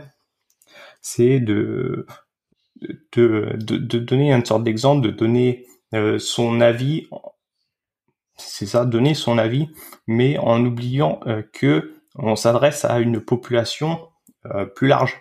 Parce que même sur les réseaux sociaux, moi j'ai vu avec euh, euh, le, fait que mon compte grandisse, je touche de plus en plus de personnes et ça correspond plus du tout au profil de personnes que je touchais au début. Au début, j'avais plus des personnes du milieu du fitness, de la musculation, du, du body, crossfit, tout ça. Et plus le temps passe, plus je touche des personnes qu'on va considérer en dehors de ce milieu. Mmh, et, qui rien à voir avec, personnes, avec le monde du sport. Hein. Et donc, euh, ces personnes voient une sorte de licorne, tu vois, quelque chose qui euh, a l'impression d'exister, mais qui n'existe pas en vrai, parce qu'ils ne sont pas capables de, enfin, ils ne sont pas en, mesure de, reproduire ce que font ces personnes, que ce soit par euh, manque de temps, une activité professionnelle qui empêche de faire ça, pas forcément l'envie, pas forcément les connaissances. c'est plein de choses qui peuvent entraver euh, euh, cette obtention de, tu vois, cette licorne. Et c'est pour ça que je la vois comme une sorte de danger. Donc euh, ces personnes sont très beaux sur le papier, magnifiques, tout le monde aimerait être comme ça, mais si tu t'en approches comme ça pour la regarder, bah tu risques de te faire empaler parce que ça correspond pas du tout à ta vie. Tu penses à, à des gens particuliers? Non, non, non, non, mais c'est tu, tu souvent et tu, tu euh, si tu regardes ceux qui sont les plus fit, euh, qui ont euh, qui peuvent avoir une, hygiène de vie irréprochable, c'est des personnes qui sont un peu idéalisées sur beaucoup de choses, en tout cas sur souvent déjà juste sur leur physique et ce qui mhm. peut donner envie de reproduire ça. Mais les, les, personnes n'ont pas forcément la, les, les, les, outils adéquats ou, ou la capacité de reproduire ça. Et donc peuvent être amenées à faire des erreurs au niveau alimentaire, euh, tu vois, ne serait-ce que sur la consommation de sel ou, ou la consommation de, de, viande rouge. Hmm. Intéressant. Intéressant. Le Nutri-Score doit être pris pour ce qui doit être, donc une ligne, une espèce de, règle, une, une, espèce de loi euh, pour ceux qui ne connaissent rien, en fait, pour la majorité de la population qui ne sait pas comment bien manger exactement, qui ne connaît pas la provenance des aliments, enfin qui, qui, qui ne connaît pas tout ça. Euh, la limite va être dans, euh, enfin la limite c'est sûr voilà qu'on peut trouver, ça serait dans au cas par cas et puis dans se dire que ça n'explique pas comment se créer une assiette équilibrée, ça n'explique pas euh, comment se nourrir, ça donne une indication sur l'aliment en question que vous avez en face de vous, si si si si si s'il est plutôt intéressant d'acheter ou de, ou de ou de regarder à côté s'il n'y en a pas un de meilleure qualité. En termes en termes de, de, de quantité euh, nutritionnelle, quoi, de qualité. Ah oui, qualité nutritionnelle. Oui, c'est c'est ça, c'est exactement ça. Et, euh, et c'est ça a été euh, étudié. Hein, du Nutri-Score, c'est c'est pas sorti euh, comme ça euh, d'un chapeau. Il y a eu quand même des études scientifiques sur des cohortes qui sont plus ou moins importantes où on a vu des résultats plutôt positifs, comme la cohorte EPIC correspond euh, à tout ce qui est européen, la cohorte euh, Sun, Enrica pour euh, l'Espagne, où on voit que les personnes qui consomment un Nutri-Score le plus élevé, donc ça veut dire le, le, plus mauvais, DE ont une augmentation du risque de, de mortalité, de, de, de pathologie confondue, tu vois. Et à l'inverse, mm. ceux qui euh, ont une consommation d'un Nutri-Score faible, donc euh, plutôt AB, ont une réduction de, du risque de mortalité, de pathologie, euh, toutes causes confondues. Ok, je vois. Oui, Pour ça, dis-moi. il faut encourager le Nutri-Score. Et euh, il faut se rappeler que ça comprend les aliments transformés, ultra transformés. Donc ça veut dire qu'il y a quand même une part d'aliments ultra transformés qui ne doit pas être si euh, nocif, négatif que ça, parce que s'ils ont un bon Nutri-Score, ils auront aussi euh, certainement un impact au moins euh, euh, neutre ou positif sur la santé. C'est souvent ce qui est un peu oublié avec cette dichotomie de euh, ultra transformé nocif et euh, peu transformé euh, sain. Tu vois par exemple le beurre, ça fait penser à l'application SIGA. Le beurre est noté euh, 2, donc ça veut dire peu transformé, euh, produit sain. Pourtant, le beurre est une graisse solide et euh, est la graisse qui augmente le plus le cholestérol. Et le cholestérol, euh, plus il augmente, plus il augmente tes chances de d'avoir une maladie euh, cardiovasculaire. Et ça, le beurre, il est noté combien sur Nutri-Score? E. Bon, au moins c'est cohérent. Oui, bah, c'est cohérent là-dessus, tu vois, sur la qualité nutritionnelle. Après, c'est c'est sûr que ça prend pas en compte le degré de transformation, mais il y, a, il y, a, il y aura toujours des exceptions dans tout, euh, toutes les applications qui vont évaluer les aliments, parce qu'il y a des choses qui ne sont pas prises en compte. Chez SIGA, qui est souvent mis en avant euh, pour un peu concurrencer euh, le Nutri-Score, parce que euh, SIGA s'intéresse euh, à la transformation des aliments, et que, tu vois, Anthony Fardet fait partie du comité scientifique de, de SIGA, et c'est lui qui a aussi alerté sur les aliments ultra transformés. Bah, chez Siga, tu retrouves euh, des, des choses comme le, le saumon fumé qui est plutôt bien noté, le foie gras aussi qui est plutôt euh, bien noté, tu vois, euh, mieux noté que des aliments ultra transformés. Pourtant, je suis pas sûr que le foie gras soit très recommandable, euh, tu vois, du- d'un point de vue qualité nutritionnelle. C'est, euh, il y, a- il y aura toujours des, euh, des, des exceptions dans tout, toutes les applications euh, qui évaluent les aliments, mais il faut pas l'oublier ça. C'est pour ça que le Nutri-Score, Hmm. bah, on peut ne pas être d'accord sur certains, mais euh, euh, dans, dans l'ensemble, dans le général, euh, il est bon. Mais c'est la raison pour laquelle je le plan A pour moi, euh, ça sera toujours de recommander euh, l'information, la compréhension euh, dans n'importe quel domaine. Alors c'est pas toujours facile. Ça sera toujours toujours plus utile, toujours plus intéressant, plutôt que de te soumettre euh, à une certaine règle. Et, et, et c'est ça peut être la même chose pour les coachs finalement. C'est vrai que le plan A, euh, c'est de comprendre comment faire son sport, euh, de lire des bouquins associés, puis de faire son propre programme et puis de développer ses aptitudes. Euh, le plan B serait de- d'utiliser euh, un coach sportif, tu vois. Euh, comme là, le plan B serait d'utiliser le Nutri-Score quand on n'y connaît rien. Maintenant, est-ce qu'on a tous euh, le temps, euh, la possibilité de s'informer euh, à fond Bon, ben ça c'est une autre question. Et puis le plan B prend peut-être la place du plan A quand il n'y a pas le choix. Bon, par rapport à par rapport à tout ça, moi il y a une question. Alors j'en arrive à la question que je voulais te poser tout à l'heure initialement, et puis finalement on est parti sur d'autres choses. Est-ce que le Nutri-Score et ça va permettre de faire la transition prend en je fais des parenthèses dans mes phrases, t'as vu? C'est marrant, je m'en rends compte en, direct live. Est-ce que le Nutri-Score prend en compte la la possibilité les OGM Voilà. Non, non, non, il prend pas en compte les OGM. Euh, c'est vraiment basé sur la qualité nutritionnelle. Tu vois, il n'y a pas non plus la notion de, de, de pesticides qui est prise dedans. Euh, c'est, des choses encore différentes. C'est, euh, tu vois, s'il y avait euh, trois prismes, c'est le degré de transformation, la qualité nutritionnelle, et après ça peut être le- les les agents contaminants, on va dire, comme les produits pesticides, euh, que ce soit dans le bio ou dans le conventionnel euh, qui euh, peuvent rentrer dedans. Donc euh, c'est tout ce qui ne sont de bio ou conventionnel quoi. Euh, ça c'est trois distinctions qui doivent être faites et c'est le Nutri-Score n'en qu'un, la qualité nutritionnelle. Ok. Et c'est euh, plus tu rentres de, de, de données, plus ça rend compliqué l'évaluation des, des aliments. Euh, parce T'as un que tu intérêt, rentres, toi, euh, personnel au Nutri-Score? Euh, c'est-à-dire? Parce que j'ai un conflit t'as- à déclarer avec quelque, Oh, quelqu'un, l'État ou- Ouais, ouais, non, mais c'est alors je parce que je, je en même temps je je scrolle là sur euh, la, la chaîne parce que je regarde un petit peu les intervenants, enfin pas je regarde les intervenants, mais euh, à un moment donné j'ai vu un, un invité qui m'a fait penser à ça justement sur les conflits d'intérêts. Est-ce que toi t'as as des t'as un intérêt euh, personnel à défendre au Nutri-Score par exemple? Non, j'ai aucun C'était la question que j'avais posée, à, je crois, à Vénesson à un moment donné sur euh, parce qu'il avait sa, sa marque de complément et à quel moment et il disait ben on a tous des intérêts quelque part à un moment donné. Non, j'ai pas d'intérêt euh, personnel à défendre le Nutri-Score. C'est juste que je me suis dit que dans euh, cet intérêt public, on va dire, euh, moi vu que je transmets de l'information sur Instagram, et que je souhaite continuer à le faire, je m'intéresse aussi à cette notion de santé publique. Euh, parce que j'ai remarqué que je pouvais toucher beaucoup de personnes, tu vois, des, des centaines de milliers de personnes. Euh, je sais très bien que je vais toucher une majorité de personnes qui correspondent plus à la population française que euh, à, aller à la, population fitness fit qui gère tous ses macros, micros et qui fait plein d'activités physiques, qui consomme tous ses On te sent taquin, on te sent taquin sur cette. Non mais mais parce que en fait j'ai pris ça en considération et j'essaie de, de le faire comprendre et souvent dans euh, euh, des, commentaires. Je, je, vais souvent, en fait, on me tague souvent euh, quand il y a des publications sur Nutri-Score. Souvent, c'est des personnes qui sont du milieu fitness muscu parce que j'ai certainement encore un peu cette affinité avec ça.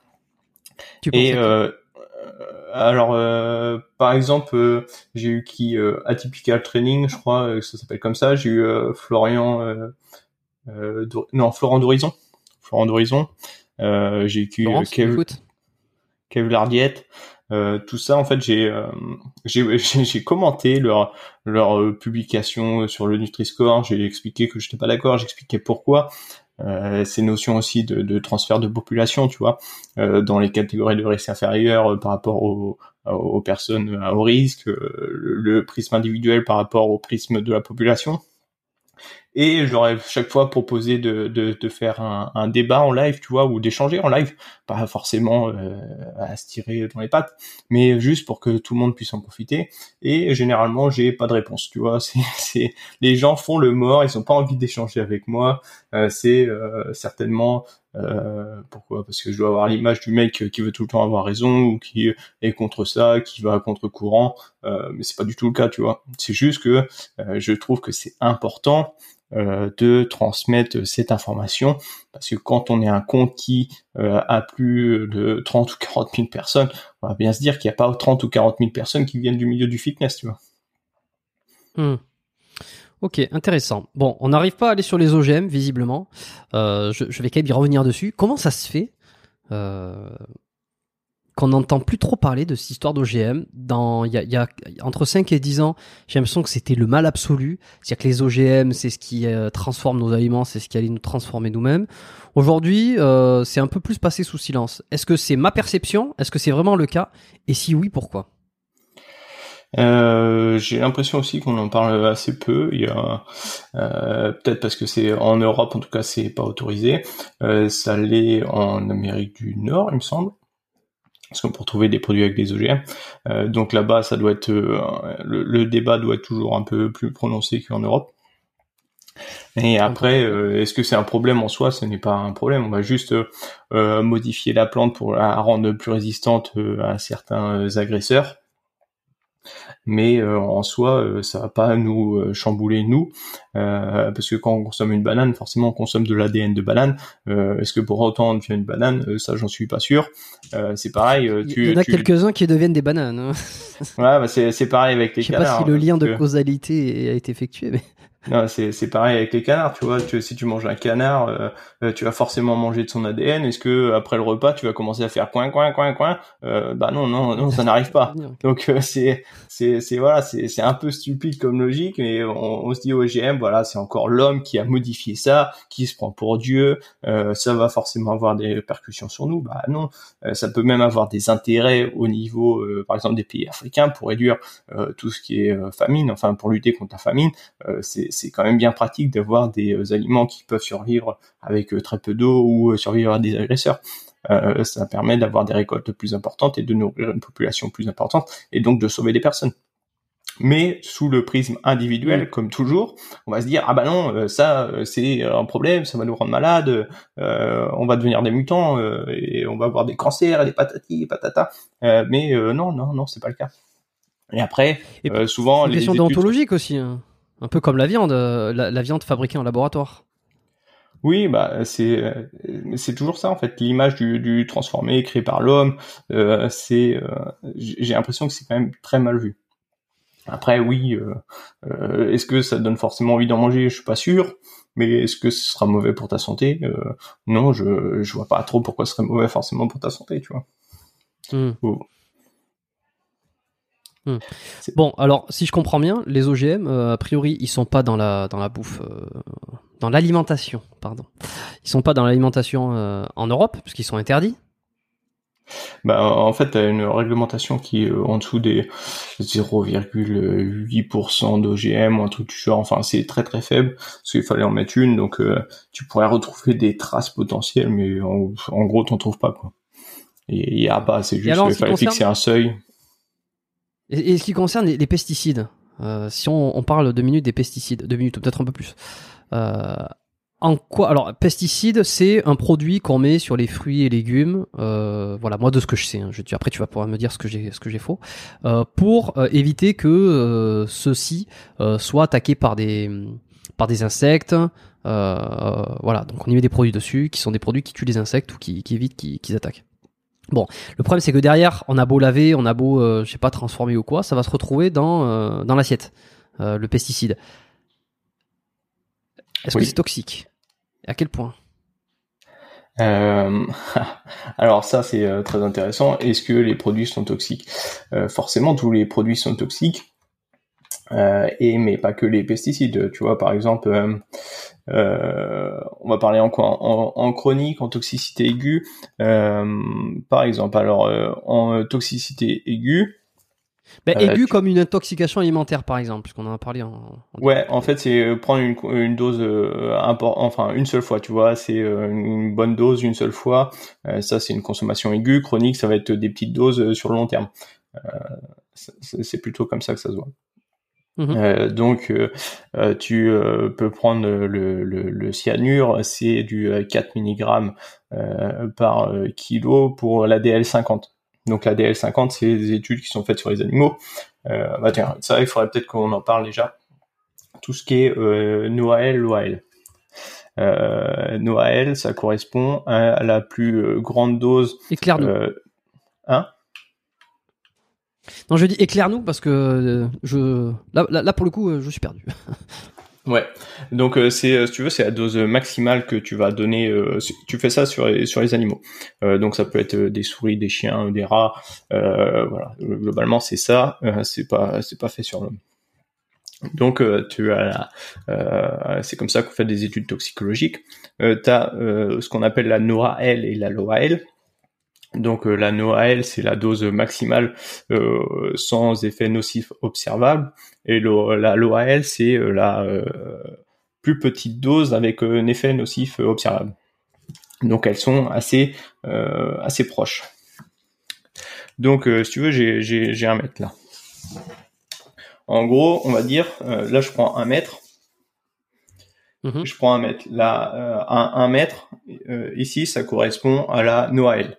Donc c'est la dose maximale sans effet nocif observable. C'est là-dessus que euh, les autorités euh, de, santé, en tout cas, vont euh, se baser pour établir une DGA, une dose journalière en gros, tu, en gros, tu peux manger, tu, peux manger toute cette quantité. si tu la dépasses pas, il t'arrivera jamais rien. Attends, je vais finir. Ouais, tu vas voir. Parce que c'est vraiment. de. Mais c'est ça, va être ça. En, gros, la, la Noël, c'est la la, plus petite, euh, enfin la dose maximale sans effet nocif observable sur euh, une échelle de temps, euh, souvent sur deux ans chez les animaux. Donc tu testes à ça, c'est en milligrammes par kilo, en microgrammes par kilo, ça dépend du, du, produit qui va être testé et tu n'auras pas d'effet nocif. Après, ça, ça va servir à établir un DGA. Donc, si tu pars sur un mètre Ils sont bons avec les acronymes hein, pour nous perdre, c'est con. Ouais. Donc, euh, mais euh, c'est pour ça que le visuel, euh, je conseille aux gens de prendre un mètre. On va chercher un mètre, un mètre au couturier, ils prennent un mètre.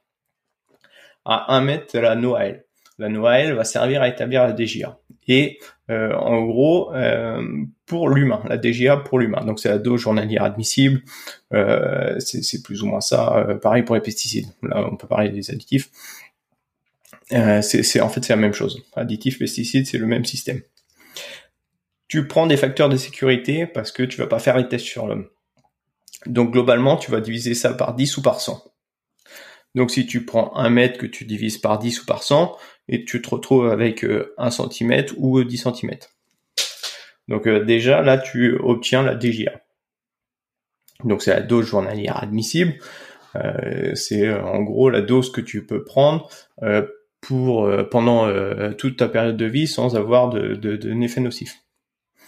C'est ça, ça correspond à déjà. Donc tu as 1 cm ou à 10 cm en fonction des, des, aliments, enfin des, des produits testés, pesticides additifs. Donc ça, c'est la dose journalière admissible. Mais forcément, tu vas en retrouver dans plusieurs aliments ou des choses comme ça. Donc là, tu vas établir encore un, facteur de sécurité. Donc ça va être les limites maximales.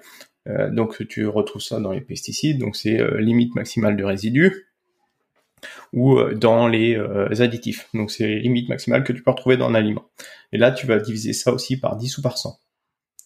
Donc tu te retrouves avec euh, si tu étais à 10 cm pour la DJA, avec un truc qui se retrouve à 1 cm, et si tu à 1 cm, tu te retrouves avec des microns ou des micromètres. Tu vois, tu ne le vois même plus. Et ça, tu reviens, tu reviens, tu reviens, tu reviens, tu reviens, et là on est au 1 mètre. Tu vois, on est, on est, on est là. Là, tu commences euh, à ne pas avoir d'effet nocif. Tu vas un tout petit peu au-dessus, par exemple à 105, donc euh, à 1 mètre 5, tu vois que tu commences à avoir des effets nocifs. Et toi, tu vas consommer dans tes aliments des trucs qui sont autour du 1 cm ou du micromètre. Et tu as tout, tout, tout, tout, tout, toute cette longueur avant d'avoir des effets nocifs. Et ça, c'est théoriquement. Ça, c'est sur la quantité. Ça ne parle pas de la de nombre de fois où tu vas en prendre, du fait que ça peut rester dans l'organisme ou du fait que ça pourrait euh, être stocké, être cumulé avec euh, plusieurs avec euh, en journée, etc., etc. C'est ça? Euh, bah, c'est pris en compte parce que tu as des tests de toxicité aiguë, tests de toxicité chronique. Quand c'est sur une période de deux ans, c'est une test de toxicité chronique. Donc c'est sur du chronique là. Mais aigu, c'est le même système. Donc, donc tu me dis, tu, me dis que les normes de pesticides des aliments, euh, ils ne sont absolument en rien un danger pour la santé, en tout cas en France, en, Europe, parce que ils sont tellement en petite quantité que c'est euh, euh, un tout petit pourcentage du maître en général qui où tu commencerais peut-être à développer des signes. Euh. Donc en fait c'est c'est un pourcentage d'un pourcentage d'un pourcentage d'un pourcentage qui fait qu'à la fin c'est pas grand chose. C'est ça? Ouais, mais alors je dis ça, c'est sûr que ça fait un scandale parce que forcément les pesticides on voit ça comme les poisons, le, le, danger, le, truc chimique fait par l'homme qui tue des, des, des, bêtes ou des choses comme ça. Euh, mais euh, par exemple, tu vois le, glyphosate. Le glyphosate euh, en toxicité aiguë, tu peux me dire ce que c'est que le, le, glyphosate? Alors d'ailleurs, glyphosate, glyphosate, euh, je sais plus comment il faut l'appeler. Euh, glyphosate, bah, c'est un herbicide, c'est pour bah, se débarrasser de l'herbe. ça évite de labourer les champs. Et ce qu'on retrouvait dans le Roundup. C'était à une époque le, le, bien de Monsanto, mais ça a été euh, dans le, le, droit public euh, depuis 20 euh, ans, peut-être un truc du genre. donc le glyphosate est associé à plein de plein de, de, de, de fabricants quoi. c'est plus. oui, le, le, glyphosate n'existe pas. Hein euh, je, je, ne sais pas, mais en tout cas, oui, c'est le glyphosate, tu vois. Ouais, Donc, Alors, je sais pas pourquoi, j'ai cru déjà entendre dire plusieurs fois glyphosate. On me dit dans l'oreillette que ça n'existe pas, que c'est glyphosate. Très bien.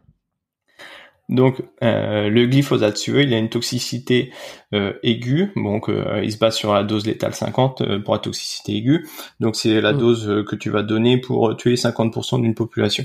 donc sur les souris, souvent c'est testé. tu donnes une dose, une fois que tu atteins 50% de la population qui est morte, tu as, ta DL50 quoi en gros. Donc le mm. glyphosate, lui, a une DL50 à 5600 euh, euh, mg par kilo. De, donc euh, c'est du 5 grammes 6 par kilo. Ça c'est dans la catégorie, ça rentre dans une catégorie qu'on dit pratiquement non toxique. par exemple, en dessous des 5, 5 grammes 6, tu retrouves beaucoup de produits. par exemple, la théobromine du chocolat.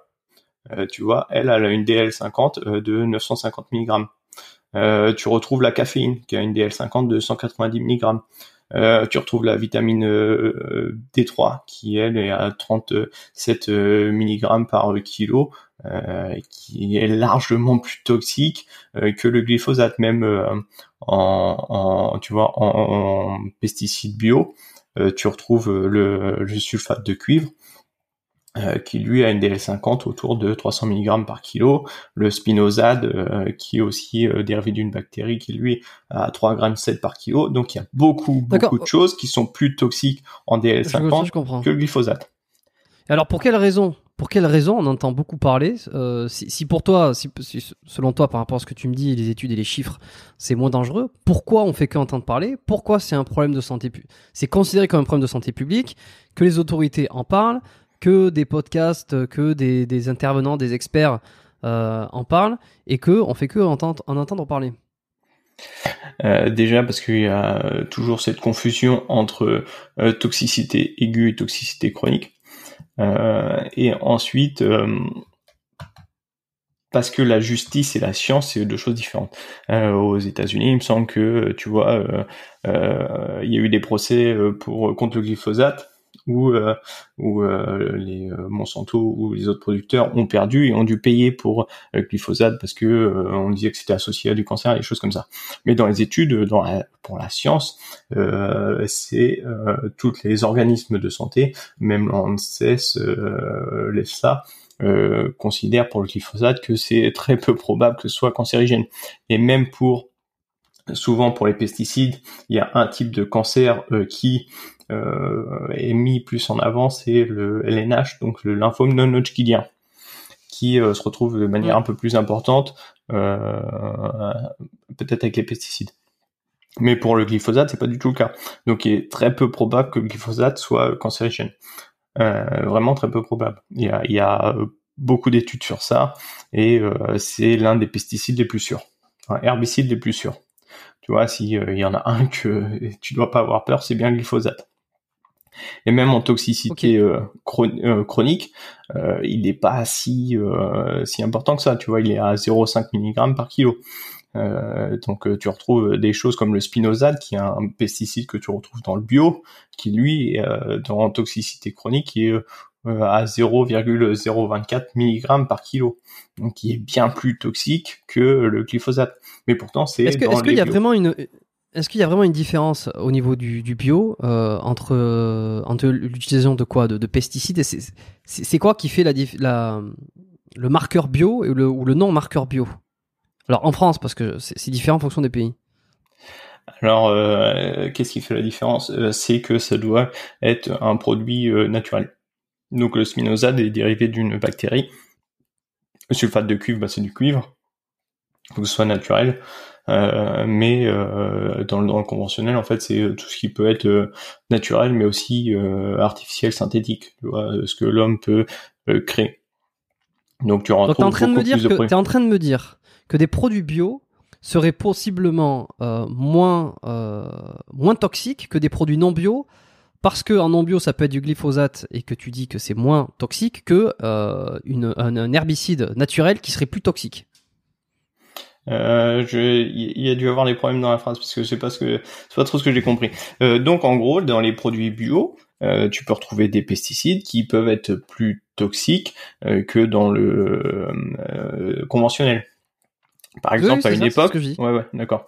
donc, par exemple, à une époque, il y a eu la roténone qui était un pesticide autorisé dans le bio parce que c'était bio. Euh, pourtant, euh, il a été interdit parce que tu retrouvais euh, une augmentation des risques de d'Alzheimer ou de Parkinson, je sais plus, enfin une de, de, pathologies. Hein. Donc il a été interdit parce que lui vraiment toxique et même en toxicité chronique et aiguë, c'était c'était quand même un produit très puissant, tu vois ce qui n'était pas le cas de glyphosate. Donc oui, hein, tu peux retrouver des pesticides qui sont sûrs dans le conventionnel. Et même maintenant, tu vois, euh, tous les pesticides qui sont autorisés, euh, enfin tous tous les intrants de, synthèse, euh, ne peuvent pas être autorisés s'ils sont CMR, donc cancérigènes, mutagènes ou reprotoxiques. C'est interdit. Et tous ceux qui sont sur le, le, marché, qui sont CMR, doivent être retirés. Ils avaient un délai de 10 ans, donc ça se termine en 2024, il me semble. Mais après, des fois, tu vois, des prolongations, des choses comme ça, euh, parce que c'est euh, la législation euh, au niveau de la Commission européenne et euh, les organismes comme l'EFSA qui évaluent ça, c'est deux entités différentes et ça se prend pas les mêmes décisions à la même vitesse. donc, vu que la, la c'est la Commission européenne qui décide si interdisent ou pas. Et tu peux normalement tous les produits qui sont CMR doivent être retirés du marché. Mais le problème, c'est que les pesticides d'avant, euh, en plus, avaient la particularité euh, d'avoir une demi-vie qui était extrêmement longue, alors que maintenant, euh, ceux qui sont créés sont fait en sorte d'être facilement métabolisés, enfin, se, se, se, détruisent beaucoup plus vite, ont une demi-vie beaucoup plus courte, afin mmh. d'avoir un minimum d'impact que ce soit pour la santé des personnes ou que ce soit pour euh, l'environnement. Donc, euh, les, plus le temps avance, plus les pesticides, on va dire, sont sûrs. En tout cas, vu, vu euh, les quantités qu'on va consommer dans les aliments. Parce que, voilà, je rappelle, la Noël euh, est établie, donc tu as les doses maximales autorisées. Ensuite, tu retrouves les, les, limites maximales de résidus et ensuite la limite de détection. Et par exemple, euh, euh, souvent euh, à la période du printemps, on va retrouver les, les, les fruits et légumes qu'il faut absolument éviter parce qu'ils sont contaminés par les pesticides. On retrouve souvent les pommes, les poivrons, les épinards, peut-être les fraises, je sais plus. Enfin, tu vois la, la, la, la douzaine, là, des dirty douzaine qu'il faut absolument éviter. Ça, souvent, c'est fait par euh, mince comment il s'appelle? Euh, je, je sais plus l'organisme qui fait ça aux États-Unis mais t'as Génération Future aussi qui fait ça en France eux euh, ne, ne font pas de la même manière que euh, l'État ou les, États pour contrôler la, quantité de pesticides. Tu vois, les États, ils se basent sur la limite maximale de résidus que tu peux retrouver sur un aliment. Donc ça, c'est établi, c'est une quantité qui est vraiment minime. Et tout ce qui dépasse est forcément retiré du marché eux, euh, c'est euh, Génération Future et l'autre, euh, je sais plus c'est lequel, euh, se basent sur la limite de détection. Donc entre la limite maximale de résidus et la limite de détection, c'est deux choses quand même qui sont très différentes. Parce que la limite maximale de résidus, c'est ce que tu peux quantifier. La limite maximale, de, enfin la limite de, détection, c'est ce que tu peux dénombrer. Les machines sont tellement euh, puissante, efficace, que tu peux retrouver vraiment des, tu peux dénombrer un nombre de pesticides, mais pas le quantifier, tu vois, pas mettre la quantité qu'il y a. Donc euh, des fois, tu vas retrouver un nombre très très important, mais avec une quantité tellement minime qu'on ne sait pas la compter. On ne sait pas dire combien il y en a, tellement euh, euh, c'est faible. On, sait qu'il y en a, mais donc, donc en gros, il y en a, il y en a, il y en a beaucoup de différentes sortes, mais très, en quantité, c'est c'est très peu, c'est ça? Ah, euh, c'est c'est moins que très peu, tu vois. On est euh, dans, dans des quantités euh, infimes, vraiment infimes. Hmm. les, les, franchement, la limite de, de, de détection et les, les, appareils qui permettent ça sont très très efficaces et permettent de détecter pas mal de choses. Moi, j'avais un prof qui était responsable de de, de labo à la DGCRF. ce qu'il expliquait, lui, était spécialisé dans le complément alimentaire. Euh, il avait les machines aussi pour euh, limite de détection et limite euh, bah, maximale de, de, de, produits, tu vois, qui pourraient être controversés comme des dopants, des choses comme ça, qui peuvent contaminer le produit. il racontait que si on impose pas des limites quantifiables et qu'on se base juste sur la détection, bah tu peux exclure quasiment tous les produits du marché parce que tu vas détecter des trucs forcément vu que les machines sont tellement efficaces. C'est pas pour autant que le produit est contaminé ou va poser un problème. Bah, c'est exactement pareil avec les pesticides. Et euh, avec ces organismes qui, eux, affolent en disant oui, il y a beaucoup de pesticides, il y a beaucoup de pesticides. Mais en fait, euh, ils entendent des noms beaucoup, mais en, termes de quantité, c'est très faible. C'est mm. un peu le même principe, tu vois, avec les additifs. Dans les produits, euh, les gens vont dire oui, euh, regarde la liste des ingrédients, il y a 18 ingrédients, plein d'additifs, au moins 7, 9 additifs. Mais tu regardes le produit, il est composé, euh, par exemple, sur des yaourts à 99% de lait. Euh, et tu as 1% d'additif. Bah, dis-toi que euh, pour les est-ce que, est-ce que... Oui, mais est-ce qu'en comparaison, pour deux produits à peu près équivalents, il vaudrait pas mieux choisir celui qui a le moins d'ingrédients et le moins d'additifs à choisir?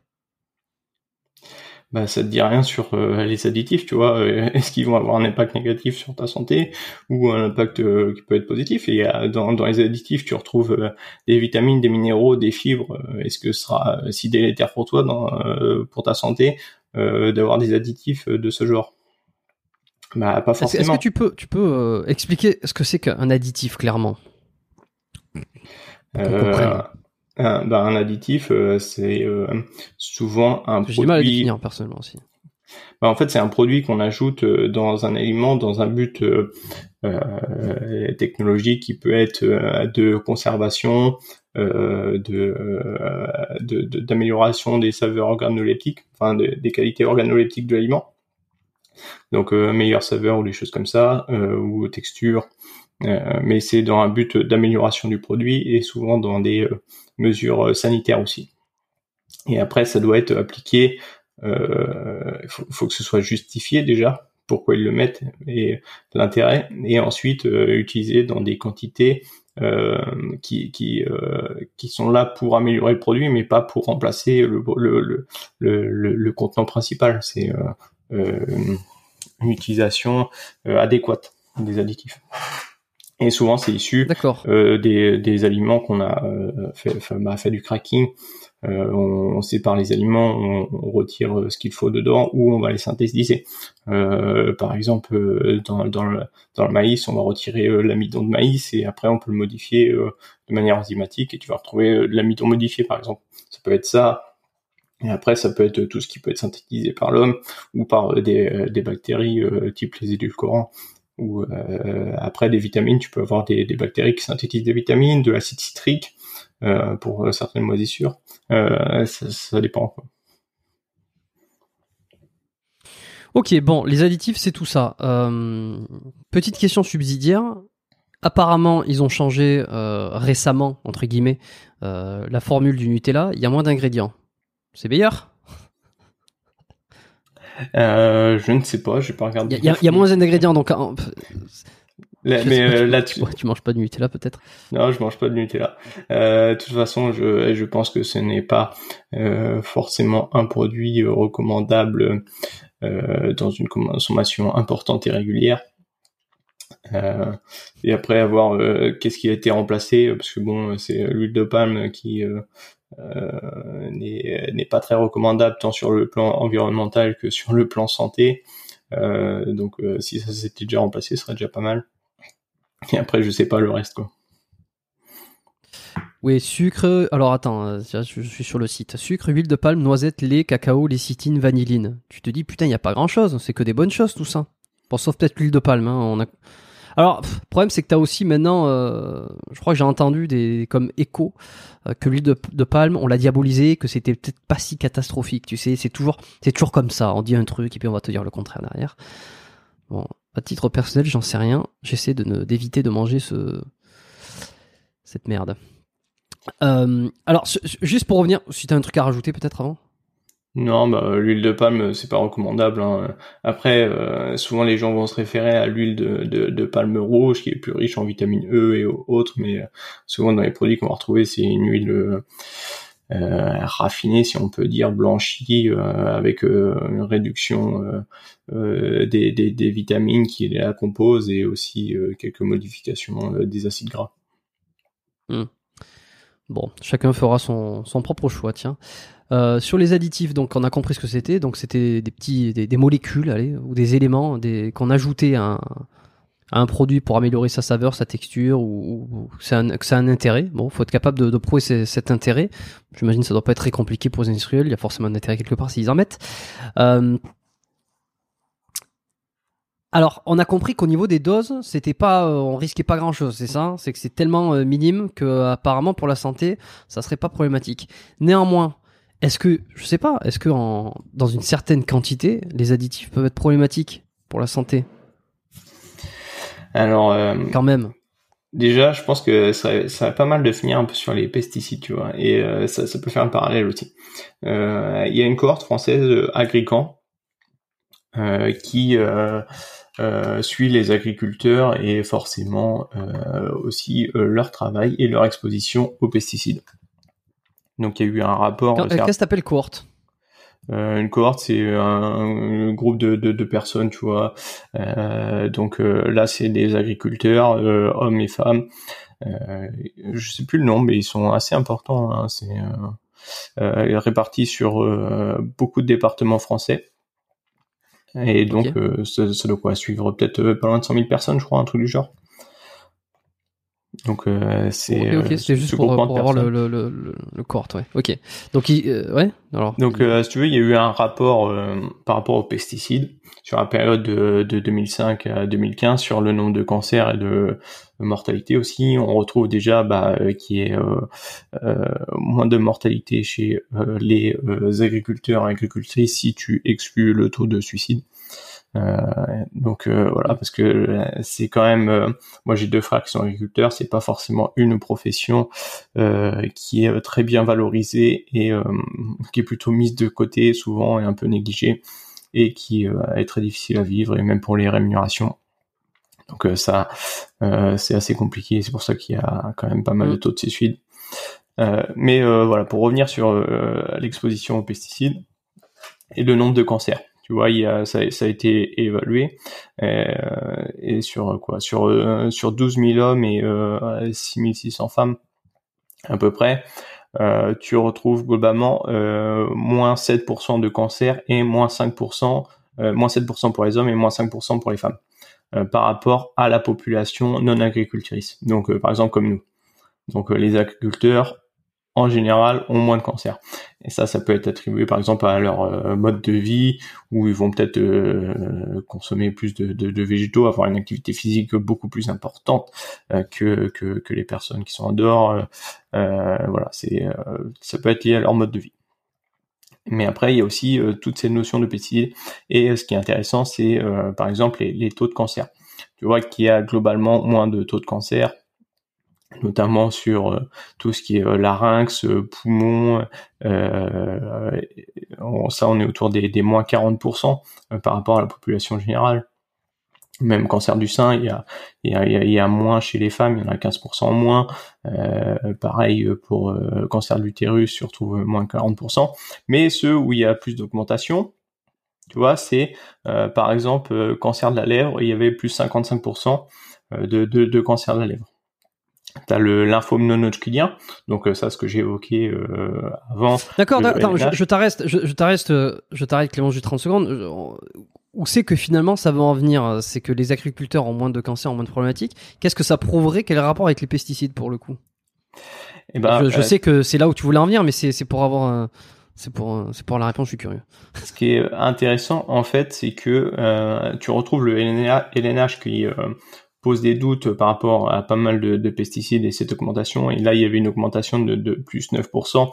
Et en fait, dans les sous-catégories, bah, tu as euh, euh, le lymphome plasmocytaire qui était à plus de 50% par rapport à la population euh, générale, on va dire, et les myélomes multiples. Mais après, c'est un cancer qui est assez rare. Donc euh, euh c'est toujours cette difficulté. Euh, est-ce que c'est attribuable aux pesticides ou pas Et ça, c'est beaucoup étudié là-dessus. Et après, tu as le cancer de la prostate, qui là était à plus 3%. Et ce qui était intéressant euh, dedans, c'est dans, dans, dans, dans, ce rapport, c'est que les agriculteurs qui respectaient le port des EPI, donc les EPI, c'est les équipements de protection individuelle, avaient une réduction totale du, du, risque, enfin augmenté euh, du cancer de la prostate. Donc euh, ceux qui portaient les EPI, notamment les gants, parce que c'est souvent les gants qui faisaient défaut, euh, n'avaient pas d'augmentation du risque de le cancer de la prostate comparé à ceux qui ne portaient pas ces EPI. Et ça, c'était pour les arboriculteurs notamment qui, qui avaient cette augmentation de risque. Et après, tu as le cancer de la lèvre. Le, le, cancer de la peau aussi qui est plus important. Est-ce que ça, ça peut être attribuable aux pesticides ou est-ce que c'est plutôt à l'exposition au soleil Tu vois? Euh, euh, Parce que tu retrouves aussi, euh, par exemple, sur les, pêcheurs, les marins pêcheurs ont, un risque de cancer, où on retrouve des cancers plus de manière plus importante du cancer de la lèvre et cancer de la peau. Est-ce qu'eux sont exposés aux pesticides? Il y a quand même quelques doutes. Tu vois, euh, c'est ça. Donc ça, je pense que ce serait euh, lié à une exposition au soleil parce que moi, je vois mes frères quand ils sortent dehors, ils sont pas du genre à porter de la crème solaire pour aller travailler. Euh, mais, mais, ok, donc en fait, ce que dirait, ce que dirait, pour pour conclure, pour essayer de, de, de, comprendre un peu ce que ça veut dire, c'est que ce, ce, ce, que cette étude dirait, c'est que ceux qui sont en permanence en contact avec des pesticides, à savoir les agriculteurs, n'ont pas plus de cancer ou plus de problématiques. Euh, et dans les deux catégories euh, où ils pourraient en avoir plus, ça serait pas forcément imputable aux pesticides parce que on peut en retrouver dans d'autres catégories avec, ça peut être une autre cause. Est-ce que j'ai résumé le c'est, un peu le principe pour la prostate, c'est clairement pour pesticides. Euh, parce que tu vois, si les gens portent des EPI, que le risque est réduit à zéro, euh, c'est qu'il y a, y a, forcément ce, ce, ce lien euh, pesticide cancer. Mais il faut pas oublier que c'est des personnes qui vont épandre les pesticides. C'est pas les eux qui vont, enfin ils peuvent consommer aussi les aliments. Qui ils, ils vont pas forcément les ingérer, ils vont les épandre mais ils vont les épandre, qui sont à des quantités beaucoup plus, beaucoup plus importantes que euh, les résidus qu'ils peuvent avoir sur les aliments. Donc euh, c'est ça. Et sur les lymphomes non Hodgkiniens, ce qui est intéressant aussi, c'est de prendre en considération euh, tout ce qui est vapeur, euh, c'est quoi, de, d'essence. Je crois que c'est ça, les vapeurs d'essence, par exemple les pompistes. À voir si c'est essence ou diesel, euh, je sais plus. Euh, en tout cas, les pompistes avaient des lymphomes non de manière plus importante aussi. Et en, tout cas, c'était dû à ces vapeurs d'essence ou de diesel, je sais plus, qui euh, ont un effet euh, là-dessus, euh, qui aurait un effet aussi cancérogène. Et les agriculteurs sont des personnes qui sont sur les tracteurs, qui mm. sont les moins dans le cambouis, qui vont utiliser des tronçonneuses, qui en fait qui sont exposés de manière un peu plus importante aussi à, ces vapeurs. Ils ont même eux, je sais pas, est-ce que tu t'es déjà posé la question, est-ce que tu as déjà vu un, tracteur dans une station-service Ouais, ouais, plusieurs fois. Non, mais c'est un truc. Euh, les, gens ne se posent pas la question, mais en fait, ils ont euh, ils ont leur propre station chez eux, quoi. Les, tracteurs vont, les, agriculteurs ont quasiment leur leur leur, leur fourniture de d'essence de, ou autre directement euh, dans leur dans leur ferme et tu retrouves pas des, des, tracteurs faire le plein à la station-service. Enfin, euh, euh je, je, pense que c'est extrêmement rare. Moi, j'en ai jamais vu. Donc euh, voilà. Donc euh, c'est des, des, personnes qui sont plus exposées aussi à ces vapeurs. Donc ça peut aussi être impliqué dans les infonodes clients. Et donc on voit en fait que c'est c'est les, les, pesticides qu'on voit comme le démon, comme les choses qui peuvent augmenter les risques de cancer et autres. Bah c'est c'est peut-être surcoté, tu vois ça, ça, peut augmenter les risques, mais c'est euh, de, de, manière euh, pas aussi importante que dans l'imaginaire des gens. Ok, et alors ça d'accord sur, sur les bon les études, les, les quantités, mais sur les effets, si euh, admettons moi je décide de me de boire du pesticide ou de boire du du, du de l'additif en quantité énorme, c'est quoi les qu'est-ce qui pourrait m'arriver? Est-ce que tu sais ça? Bah, Là tu rentres, tu vois c'est encore et surtout sur le long terme. Ma, ma, question est un peu ma question est un peu con bah, en, fait, c'est euh, cette confusion entre toxicité chronique et toxicité aiguë. Parce que si tu bois un verre euh, de, de, de, de, glyphosate, bah, c'est ça, c'est de la toxicité aiguë. Donc, euh, tu auras des problèmes qui vont apparaître tout de suite qui sont différents de la toxicité chronique tu vois, si tu prends une dose euh, massive, euh, euh, bah, c'est pareil comme avec le coca, là, comme je t'ai dit, là, les 165 litres. Si tu bois 165 litres, en fait, en toxicité aiguë, tu vas mourir d'une, certainement, peut-être d'autres choses que, mais en tout cas d'une overdose d'eau. Tu vois, tu auras consommé trop de liquide, tu vas mourir parce que l'eau, à un certain niveau, bah, elle est toxique aussi. Donc si tu consommes 65 litres, tu risques mm. de mourir parce que tu as consommé trop de liquide. Oui, non, mais j'ai compris.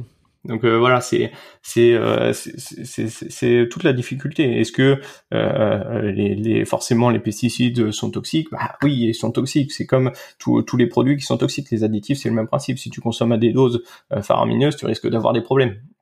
Mais c'est pareil pour les produits. Et quels sont ces problèmes? Quels sont ces problèmes, par exemple, en, en, en, en chronicité? Qu'est-ce qui, dans les médias, qu'est-ce qui fait qu'on diabolise pesticides et additifs? On leur fait porter le chapeau euh, de quoi? Hein, Question, euh... j'ai mal tourné. C'est en gros, qu'est-ce que, qu'est-ce que, quelles sont les, quelles sont les menaces ou quels sont les risques de consommation de pesticides et d'additifs qu'on entend euh, dans des médias ou, dont certains veulent diaboliser? Bah, par exemple, pour les pesticides, tu vas retrouver bah, tout ce qui est augmentation du risque de cancer. Ce qui est euh, est difficile à prouver pour, euh, par exemple, le glyphosate, mais euh, pourtant il y a des débats incessants là-dessus sur le glyphosate. on veut l'interdire, on fait même, tu vois, des tests urinaires aux gens pour vérifier leur taux de glyphosate dans les urines. voilà. t'as, t'as ça, t'as le côté aussi malformation, autisme. Des, des, des, mmh, choses en fait qui sont très difficiles à, à, prouver que ça provient des, des, des pesticides. Mais euh, euh, on, sait que c'est toxique euh, forcément, mais c'est comme tous les produits, donc on va se dire si c'est observé chez des animaux à une certaine époque, vu que les, les, pesticides étaient vraiment cancérigènes, mutagènes ou reprotoxiques, et bah c'est toujours resté dans, dans, ancré dans cette tête, tu vois que dans, dans, la tête de toutes les personnes quasiment que les pesticides sont cancérigènes, mutagènes, reprotoxiques. Même si maintenant c'est interdit d'en avoir sur le marché comme ça mais euh, ça, reste toujours euh, comme ça dans l'imaginaire. Et après, tu as euh, aussi quelques études qui peuvent éveiller le doute sur tout ce qui est un peu effet cocktail. Je n'en ai pas parlé, mais l'effet cocktail, c'est un truc qui est étudié que récemment au final. C'est c'est assez récent cette prise en considération. C'est pas mal étudié pour les pesticides, moins pour les additifs. et chez les pesticides, par exemple, on remarque qu'il y a euh, la majorité euh, des effets qui sont additifs. Donc, euh, en gros, par additif, faut entendre, tu prends un pesticide parce qu'au final, sur les sur les aliments, sur les plants, sur les sur l'épandage, tu vas retrouver plusieurs pesticides différents. Tu n'auras pas qu'un seul. Tu peux avoir plein de traitements différents. Tu peux monter peut-être à 30 30 traitements différents. Et euh, dans ces cas, tu vas avoir 30 résidus de pesticides sur les aliments. Et comment vont se comporter euh, ces pesticides? Euh, La plupart du temps, ça va être effet additif. Donc, tu additionnes les, effets des pesticides. Donc, il n'y a, a, pas de mélange. Chacun a son propre effet toxique, mais les résidus sont tellement minimes que tu n'auras pas de souci. Et après, il y a les questions d'effets synergiques. Donc, deux pesticides ensemble, euh, bah, par exemple, euh, dans les maths, 1 euh, plus 1, on sait que ça fait 2. Et bah, dans, dans, dans ces sciences-là, 1 plus 1, tu vois, ça peut faire 2, mais ça peut faire 2,5, ça peut faire 3, ça peut faire 1,5, ça peut faire 1,2. Ça veut dire qu'il y a, il y a des effets qui vont être négatifs. Jean-Claude Van qui va être content pour le coup. Ou des effets positifs, tu vois. c'est un peu ça le principe de la synergie ou des antagonistes. Euh, soit ils vont ils vont avoir un effet euh, à augmenter le, le, potentiel toxique euh, en se combinant ensemble, ou soit ils vont avoir un effet négatif. L'un peut annuler l'autre et inversement. Et euh, la majorité sont additifs. Et il y a quoi? Il y aurait peut-être 20 à 30% euh, qui ont un effet synergique antagoniste. Et c'est sur cela euh, qu'il y a des doutes qui se posent, notamment sur euh, peut-être les, les, les, cancers qui peuvent être comme les cancers du sein ou des choses comme ça. Mais euh, dans les études qu'il y a eu, tu retrouves aussi des pesticides euh, qui sont interdits depuis des années, mais vu qu'ils ont une demi-vie très longue, eh bah, tu retrouves ces pesticides dans les aliments, mais toujours pareil, dans des quantités infimes. des fois, c'est juste du détectable, mais eux étaient considérés vraiment comme cancérigènes, tu vois. Mais ils ont été interdits a posteriori. Mais le problème, c'est qu'ils sont toujours là dans l'environnement. J'ai une dernière question pour toi, Clément. Euh, parce qu'on a fait un, joli tour sur tout ça. Euh, on a compris un petit peu les histoires des quantités. Si, alors, il y a de plus en plus de, cancers hein, au fur et à mesure des, décennies. Enfin, bon, je sais pas qui me. T'as pas l'air de me contredire parce que je te vois hocher de la tête. Euh, il y a de plus en plus de cancers. Si, selon toi, ils ne sont pas imputables aux modifications alimentaires, aux modifications de, comment au niveau de l'agroalimentaire, tu vois, euh, les pesticides, les additifs. Euh, si par rapport à tout ce que tu me dis, c'est pas si dangereux, à quoi tu penses que ces cancers sont imputables, à titre personnel? Et c'est pas une question orientée, encore une fois. Je, je, ne te piège pas, je ne suis pas là pour te faire dire quelque chose, pour t'attaquer derrière. C'est une vraie question que je me pose à l'instant même où tu m'expliquais que c'est peut-être pas ça qui cause les cancers. Non, euh, je, je, ne saurais te dire. Après, il y a, c'est, c'est le problème, c'est qu'il y a, il y a plein de, de variables. Il y a, il y a cette notion de, de pesticides additifs, euh, euh de, de, de, nutriments aussi dans les aliments, de, dans l'environnement, des particules fines, euh, euh de l'activité physique, de la sédentarité, de l'exposition au soleil.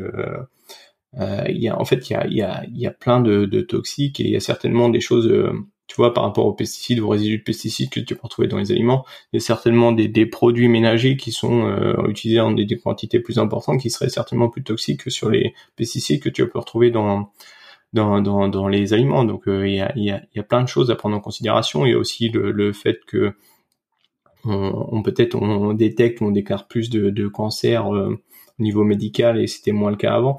Euh, c'est c'est pas mal de choses à prendre en considération, mais je pense que le principe de plus on cherche, plus on trouve. Hein. C'est c'est c'est possible que ça doit jouer là-dedans. Et après euh, tout tout tout l'environnement qui a quand même été modifié. Il n'y a pas que l'alimentaire qui a été modifié. Euh, il y a y a tout un mode de vie qui a été quand même modifié. Euh on, est loin de d'être tout le temps dehors à travailler, euh, à être dans les champs comme beaucoup, et même ceux qui sont dans les champs maintenant ont, une activité totalement différente de ce qui pouvait se faire au, début du 19e siècle. Donc euh, voilà, je je pourrais pas te dire d'où ça provient, mais euh, il y a tellement de choses qui ont évolué. Donc voilà. Et après on, ne sait pas non plus à ces époques-là euh, combien il y avait de cancers parce qu'au final c'était pas aussi la recherche n'était pas aussi avancée que ça. Et les gens vivaient moins longtemps parce que la recherche justement et, les, mesures de, santé de médicaments euh, n'étaient pas aussi développées que ça. Euh, c'est pareil si je sais pas si comment il s'appelle Samuel Weiss le médecin. Je sais pas si tu connais l'effet Samuel Weiss euh, donc c'était un médecin hongrois euh, dans les années 1800 euh, qui a découvert, tu vois, que le taux de mortalité des, des patientes atteintes de fièvre, souvent post-accouchement, était réduit de manière assez importante quand tu te lavais les mains dans de l'eau chlorée. Et, et ça, surtout, il avait remarqué post-autopsie euh, quand tu lavais les mains euh, avec de l'eau chlorée et aussi les euh, équipements, tu avais une réduction de la mortalité parce qu'ils pensaient au début qu'il y avait des, tu vois des particules cadavériques qui rendaient malades les, les, les, patientes, les, les, femmes enceintes. Et en fait, c'est juste qu'ils tuaient des bactéries comme ça. Et ça, c'est dans les années 1840, 50 où ça a été mis en, avant. Et lui, il a essayé de convaincre euh, pas mal de, à cette époque de, de, de médecins euh, de, de, faire comme lui, de constater ça, que de manière empirique, euh, tu montres que si tu te laves les mains avec de l'eau chlorée, tu peux sauver plein de personnes. Et ben, ça a été rejeté. ça a été rejeté par les autres médecins et souvent pour des causes non médicales parce qu'ils trouvaient ça un peu absurde. Et de toute façon, à cette époque, euh, la, notion des, bactéries euh, n'était pas connue comme à ce jour. Et c'est toujours ces choses. Il y a c'est à prendre en considération parce que j'aime bien cet effet. c'est tout ce qui est un peu rejet de, des hypothèses de la médecine ou de la science. souvent, ça part aussi de, de ce principe-là. On peut t'énoncer des données, des faits, tu vas les rejeter parce que ça correspond pas à tes croyances. Mmh. Mmh. c'est un peu le cas avec eux. Ouais, c'est un peu le cas, euh, tu vois, avec les pesticides, les additifs. Euh, souvent, les, les, les, les personnes euh, vont avoir des données en face d'eux. Moi, je suis du genre à faire ça. je monte les données sur Instagram, ça me vaut beaucoup de critiques et souvent des insultes et même beaucoup d'insultes, hein, parce que je, je j'essaye de nuancer tout ce qui est additif. Pesticides, je le fais plus trop, mais c'est la même chose en fait. On, on, me prend pour un monstre, c'est des choses qui se nuancent pas. Mais en fait, c'est que les gens euh, euh, réfléchissent de manière à se dire, euh, ok, tu, tu montes ça, mais t'as as un biais de confirmation, t'as pas vu les bonnes statistiques si tu leur dis que si bah, tu montres euh, euh, tout un corpus d'études, ils vont dire ok, euh, dans ces cas-là, c'est que par qui est financé les études? Tu vois, la conclusion, ça va être ouais, mais qui finance les études? Bah, si tu montres que c'est un financement de l'État ou des choses comme ça, bah, les gens vont dire ok, mais alors c'est les chercheurs qui ont reçu un financement ou qui a un conflit d'intérêt qui n'est pas déclaré. Et en gros, les gens vont toujours être dans cette euh, manière de penser à réfuter euh, tout ce que tu peux leur montrer parce que ça ne correspond hmm. pas à leurs croyances. Et euh, il y, a, ce rejet systématique et c'est comme ça qu'un peu naissent les théories du complot. Et sur les additifs et les pesticides, bah c'est très régulier. Moi, je, je fais face à ça de manière très régulière. Ok. Bah écoute, on verra ce qui se dit. Tiens, euh, commentez euh, si vous avez envie de commenter cet épisode, ce qu'a dit Clément, euh, les réflexions qu'on a qu'on a essayé de, les portes qu'on a essayé d'ouvrir, celles qu'on a essayé de refermer. Est-ce que tu aurais un bouquin à me recommander avant qu'on termine officiellement? Je sais pas, on peut encore continuer si tu veux. Off, on va on va s'arrêter ici. On reprendra. Écoute, euh, je pense qu'on a fait un, joli tour euh, de, de, pas mal de sujets euh, que j'avais mis de côté et beaucoup d'autres que j'avais pas mis de côté, comme d'habitude. Je te l'ai dit, c'est comme ça que ça fonctionne. Que j'aime bien que, que ça fonctionne. non, j'ai envie que tu me recommandes un bouquin, peut-être pour poursuivre soit ces idées-là, tu vois, soit ça peut être carrément autre chose aussi, hein, qui n'a pas forcément trait à la nutrition, alimentation. Alors, euh, les livres euh, au niveau alimentation, c'est euh, très compliqué parce que souvent il y a quelques bons trucs dedans, mais dans, l'ensemble, tu peux avoir des, des, des bah, les biais des, des personnes qui exposent leurs idées. et donc, il y a, y, a, des choses parfois qui ne sont pas en accord avec les faits ou c'est un, ouais, c'est un peu délicat sur ces choses-là, mais ouais, il y a des euh, livres que j'aime bien euh, qui sont euh, pas pas pour le grand public, on va dire. Pas trop pour le grand public. J'aimais bien ceux de Jérôme Manetta, par exemple, sur la nutrition, ou j'en ai un là qui est à côté de moi, celui d'Anthony Fardet. Mais tu vois, c'est pas halte aux aliments transformés, mais c'était structure des aliments et, et effets nutritionnels. c'est un gros pavé avec plein d'études scientifiques. c'est presque imbuvable mais c'est euh, très intéressant. Ça, en fait, ça en fait pas une promo exceptionnelle, mais euh, mais écoute, je prends la, je prends la référence. mais euh, c'est hyper intéressant, mais ouais, c'est bon, faut être motivé pour lire ça, quoi. sinon, moi après tout ce qui est, j'aime bien tout ce qui est un peu roman aussi. Le dernier que j'ai lu là, c'était Alfie. c'est un roman sur un, un, IA domotique c'était très intéressant, très drôle. J'aime bien. Et euh, en, manga aussi, j'aime beaucoup euh, Doctor Stone qui est tout ce qui est autour de la science, tu vois. Doctor Stone, c'est tout autour de la science. C'est, je sais pas si tu connais, mais en tout cas, je. Non. Du tout.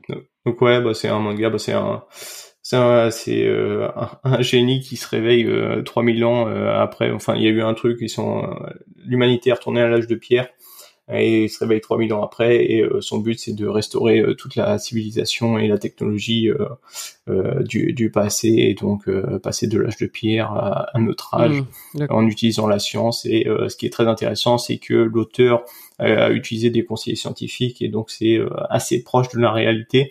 Et tout ce qui est fait dans le livre pourrait quasiment être réalisé en vrai. Donc ça c'est je trouve ça vachement cool. Ok Ok, bah écoute, merci pour les refs. Euh... Merci Clément d'être euh, venu sur le podcast, d'avoir répondu à les questions où des fois je te, je, t'ai un peu pas secoué parce que tu, tu connais, tu maîtrises ton sujet, mais où j'ai essayé d'aller creuser un peu euh, et d'aller, euh, d'aller chercher des réponses pour essayer de mieux, comprendre comment cette, cette histoire de d'intoxication, de contamination, de qualité alimentaire se passe. Euh, alors des portes ouvertes, des portes fermées, d'autres encore plus ouvertes pour de futurs épisodes peut-être où j'aborderai des sujets connexes par rapport à ceux d'aujourd'hui. Euh, j'ai quelques petits, noms en tête, donc euh, abonnez-vous au podcast si vous voulez euh, euh, justement suivre les prochains épisodes qui sortiront, qui sortent tous les lundis à 8h. Si vous êtes un habitué, vous le savez, si vous avez découvert le podcast il y a pas longtemps, ben, je vous l'apprends. Et donc abonnez-vous davantage sur les applications de podcast, c'est quand même plus sympa d'écouter sur Spotify, sur Apple Podcast, sur Deezer, sur toutes ces plateformes qui, moi, m'intéressent davantage en termes de statistiques et qui, vous, normalement, devraient vous, vous avantager aussi en termes de, de logistique et de praticité. C'est quand même plus facile que sur YouTube. Sauf si vous voulez nous regarder pendant presque 3 heures en train de discuter, euh, ou alors que vous avez l'abonnement premium, mais ça, chacun fait ce qu'il veut. Cela dit, donc abonnez-vous, euh, soyez présents lundi prochain pour le prochain épisode. Euh, vous pouvez également vous inscrire à la newsletter euh, du podcast qui est sur biomécaniquepodcast.com slash lettres. J'en parle que très rarement ces derniers temps, ces derniers épisodes. Le, lien sera toujours dans la, dans la description, dans les notes de l'épisode. Il suffit de faire dérouler. Ça sera probablement le dernier lien. J'ai changé l'ordre. Mais inscrivez-vous là-dessus. J'envoie une newsletter une fois par mois avec mes meilleures recommandations, avec la récap des, des épisodes, avec avec des petits sujets divers et variés autour de la santé, autour de, de ce qui peut m'arriver, les coulisses du podcast également. Le, la dernière newsletter, on m'a dit qu'on a, on adorait ce côté un peu coulisses, de, découvrir un peu comment ça se passait derrière quand j'ai envie de partager quelques petites anecdotes. Bref, voilà, vous avez le lien. Sinon, euh, partagez en masse comme d'habitude. Je vous dis à lundi. Merci pour votre fidélité. Et puis, euh, portez-vous bien ici là. Ciao.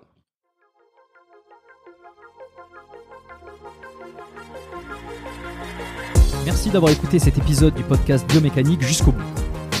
Vous pouvez l'envoyer à deux de vos amis ou le partager sur vos réseaux sociaux. Merci également de lui mettre une note de 5 étoiles avec un petit commentaire sympa. C'est ce qui me permet de mieux ressortir dans les classements. Laissez-moi votre email sur biomécaniquepodcast.com slash lettres et je vous enverrai l'épisode de la semaine ainsi que la lettre biomécanique une fois par mois où je vous partage mes meilleurs conseils et recommandations. Vous avez écouté le podcast Biomécanique, je suis Jérôme Cazerolle et je vous dis à très bientôt.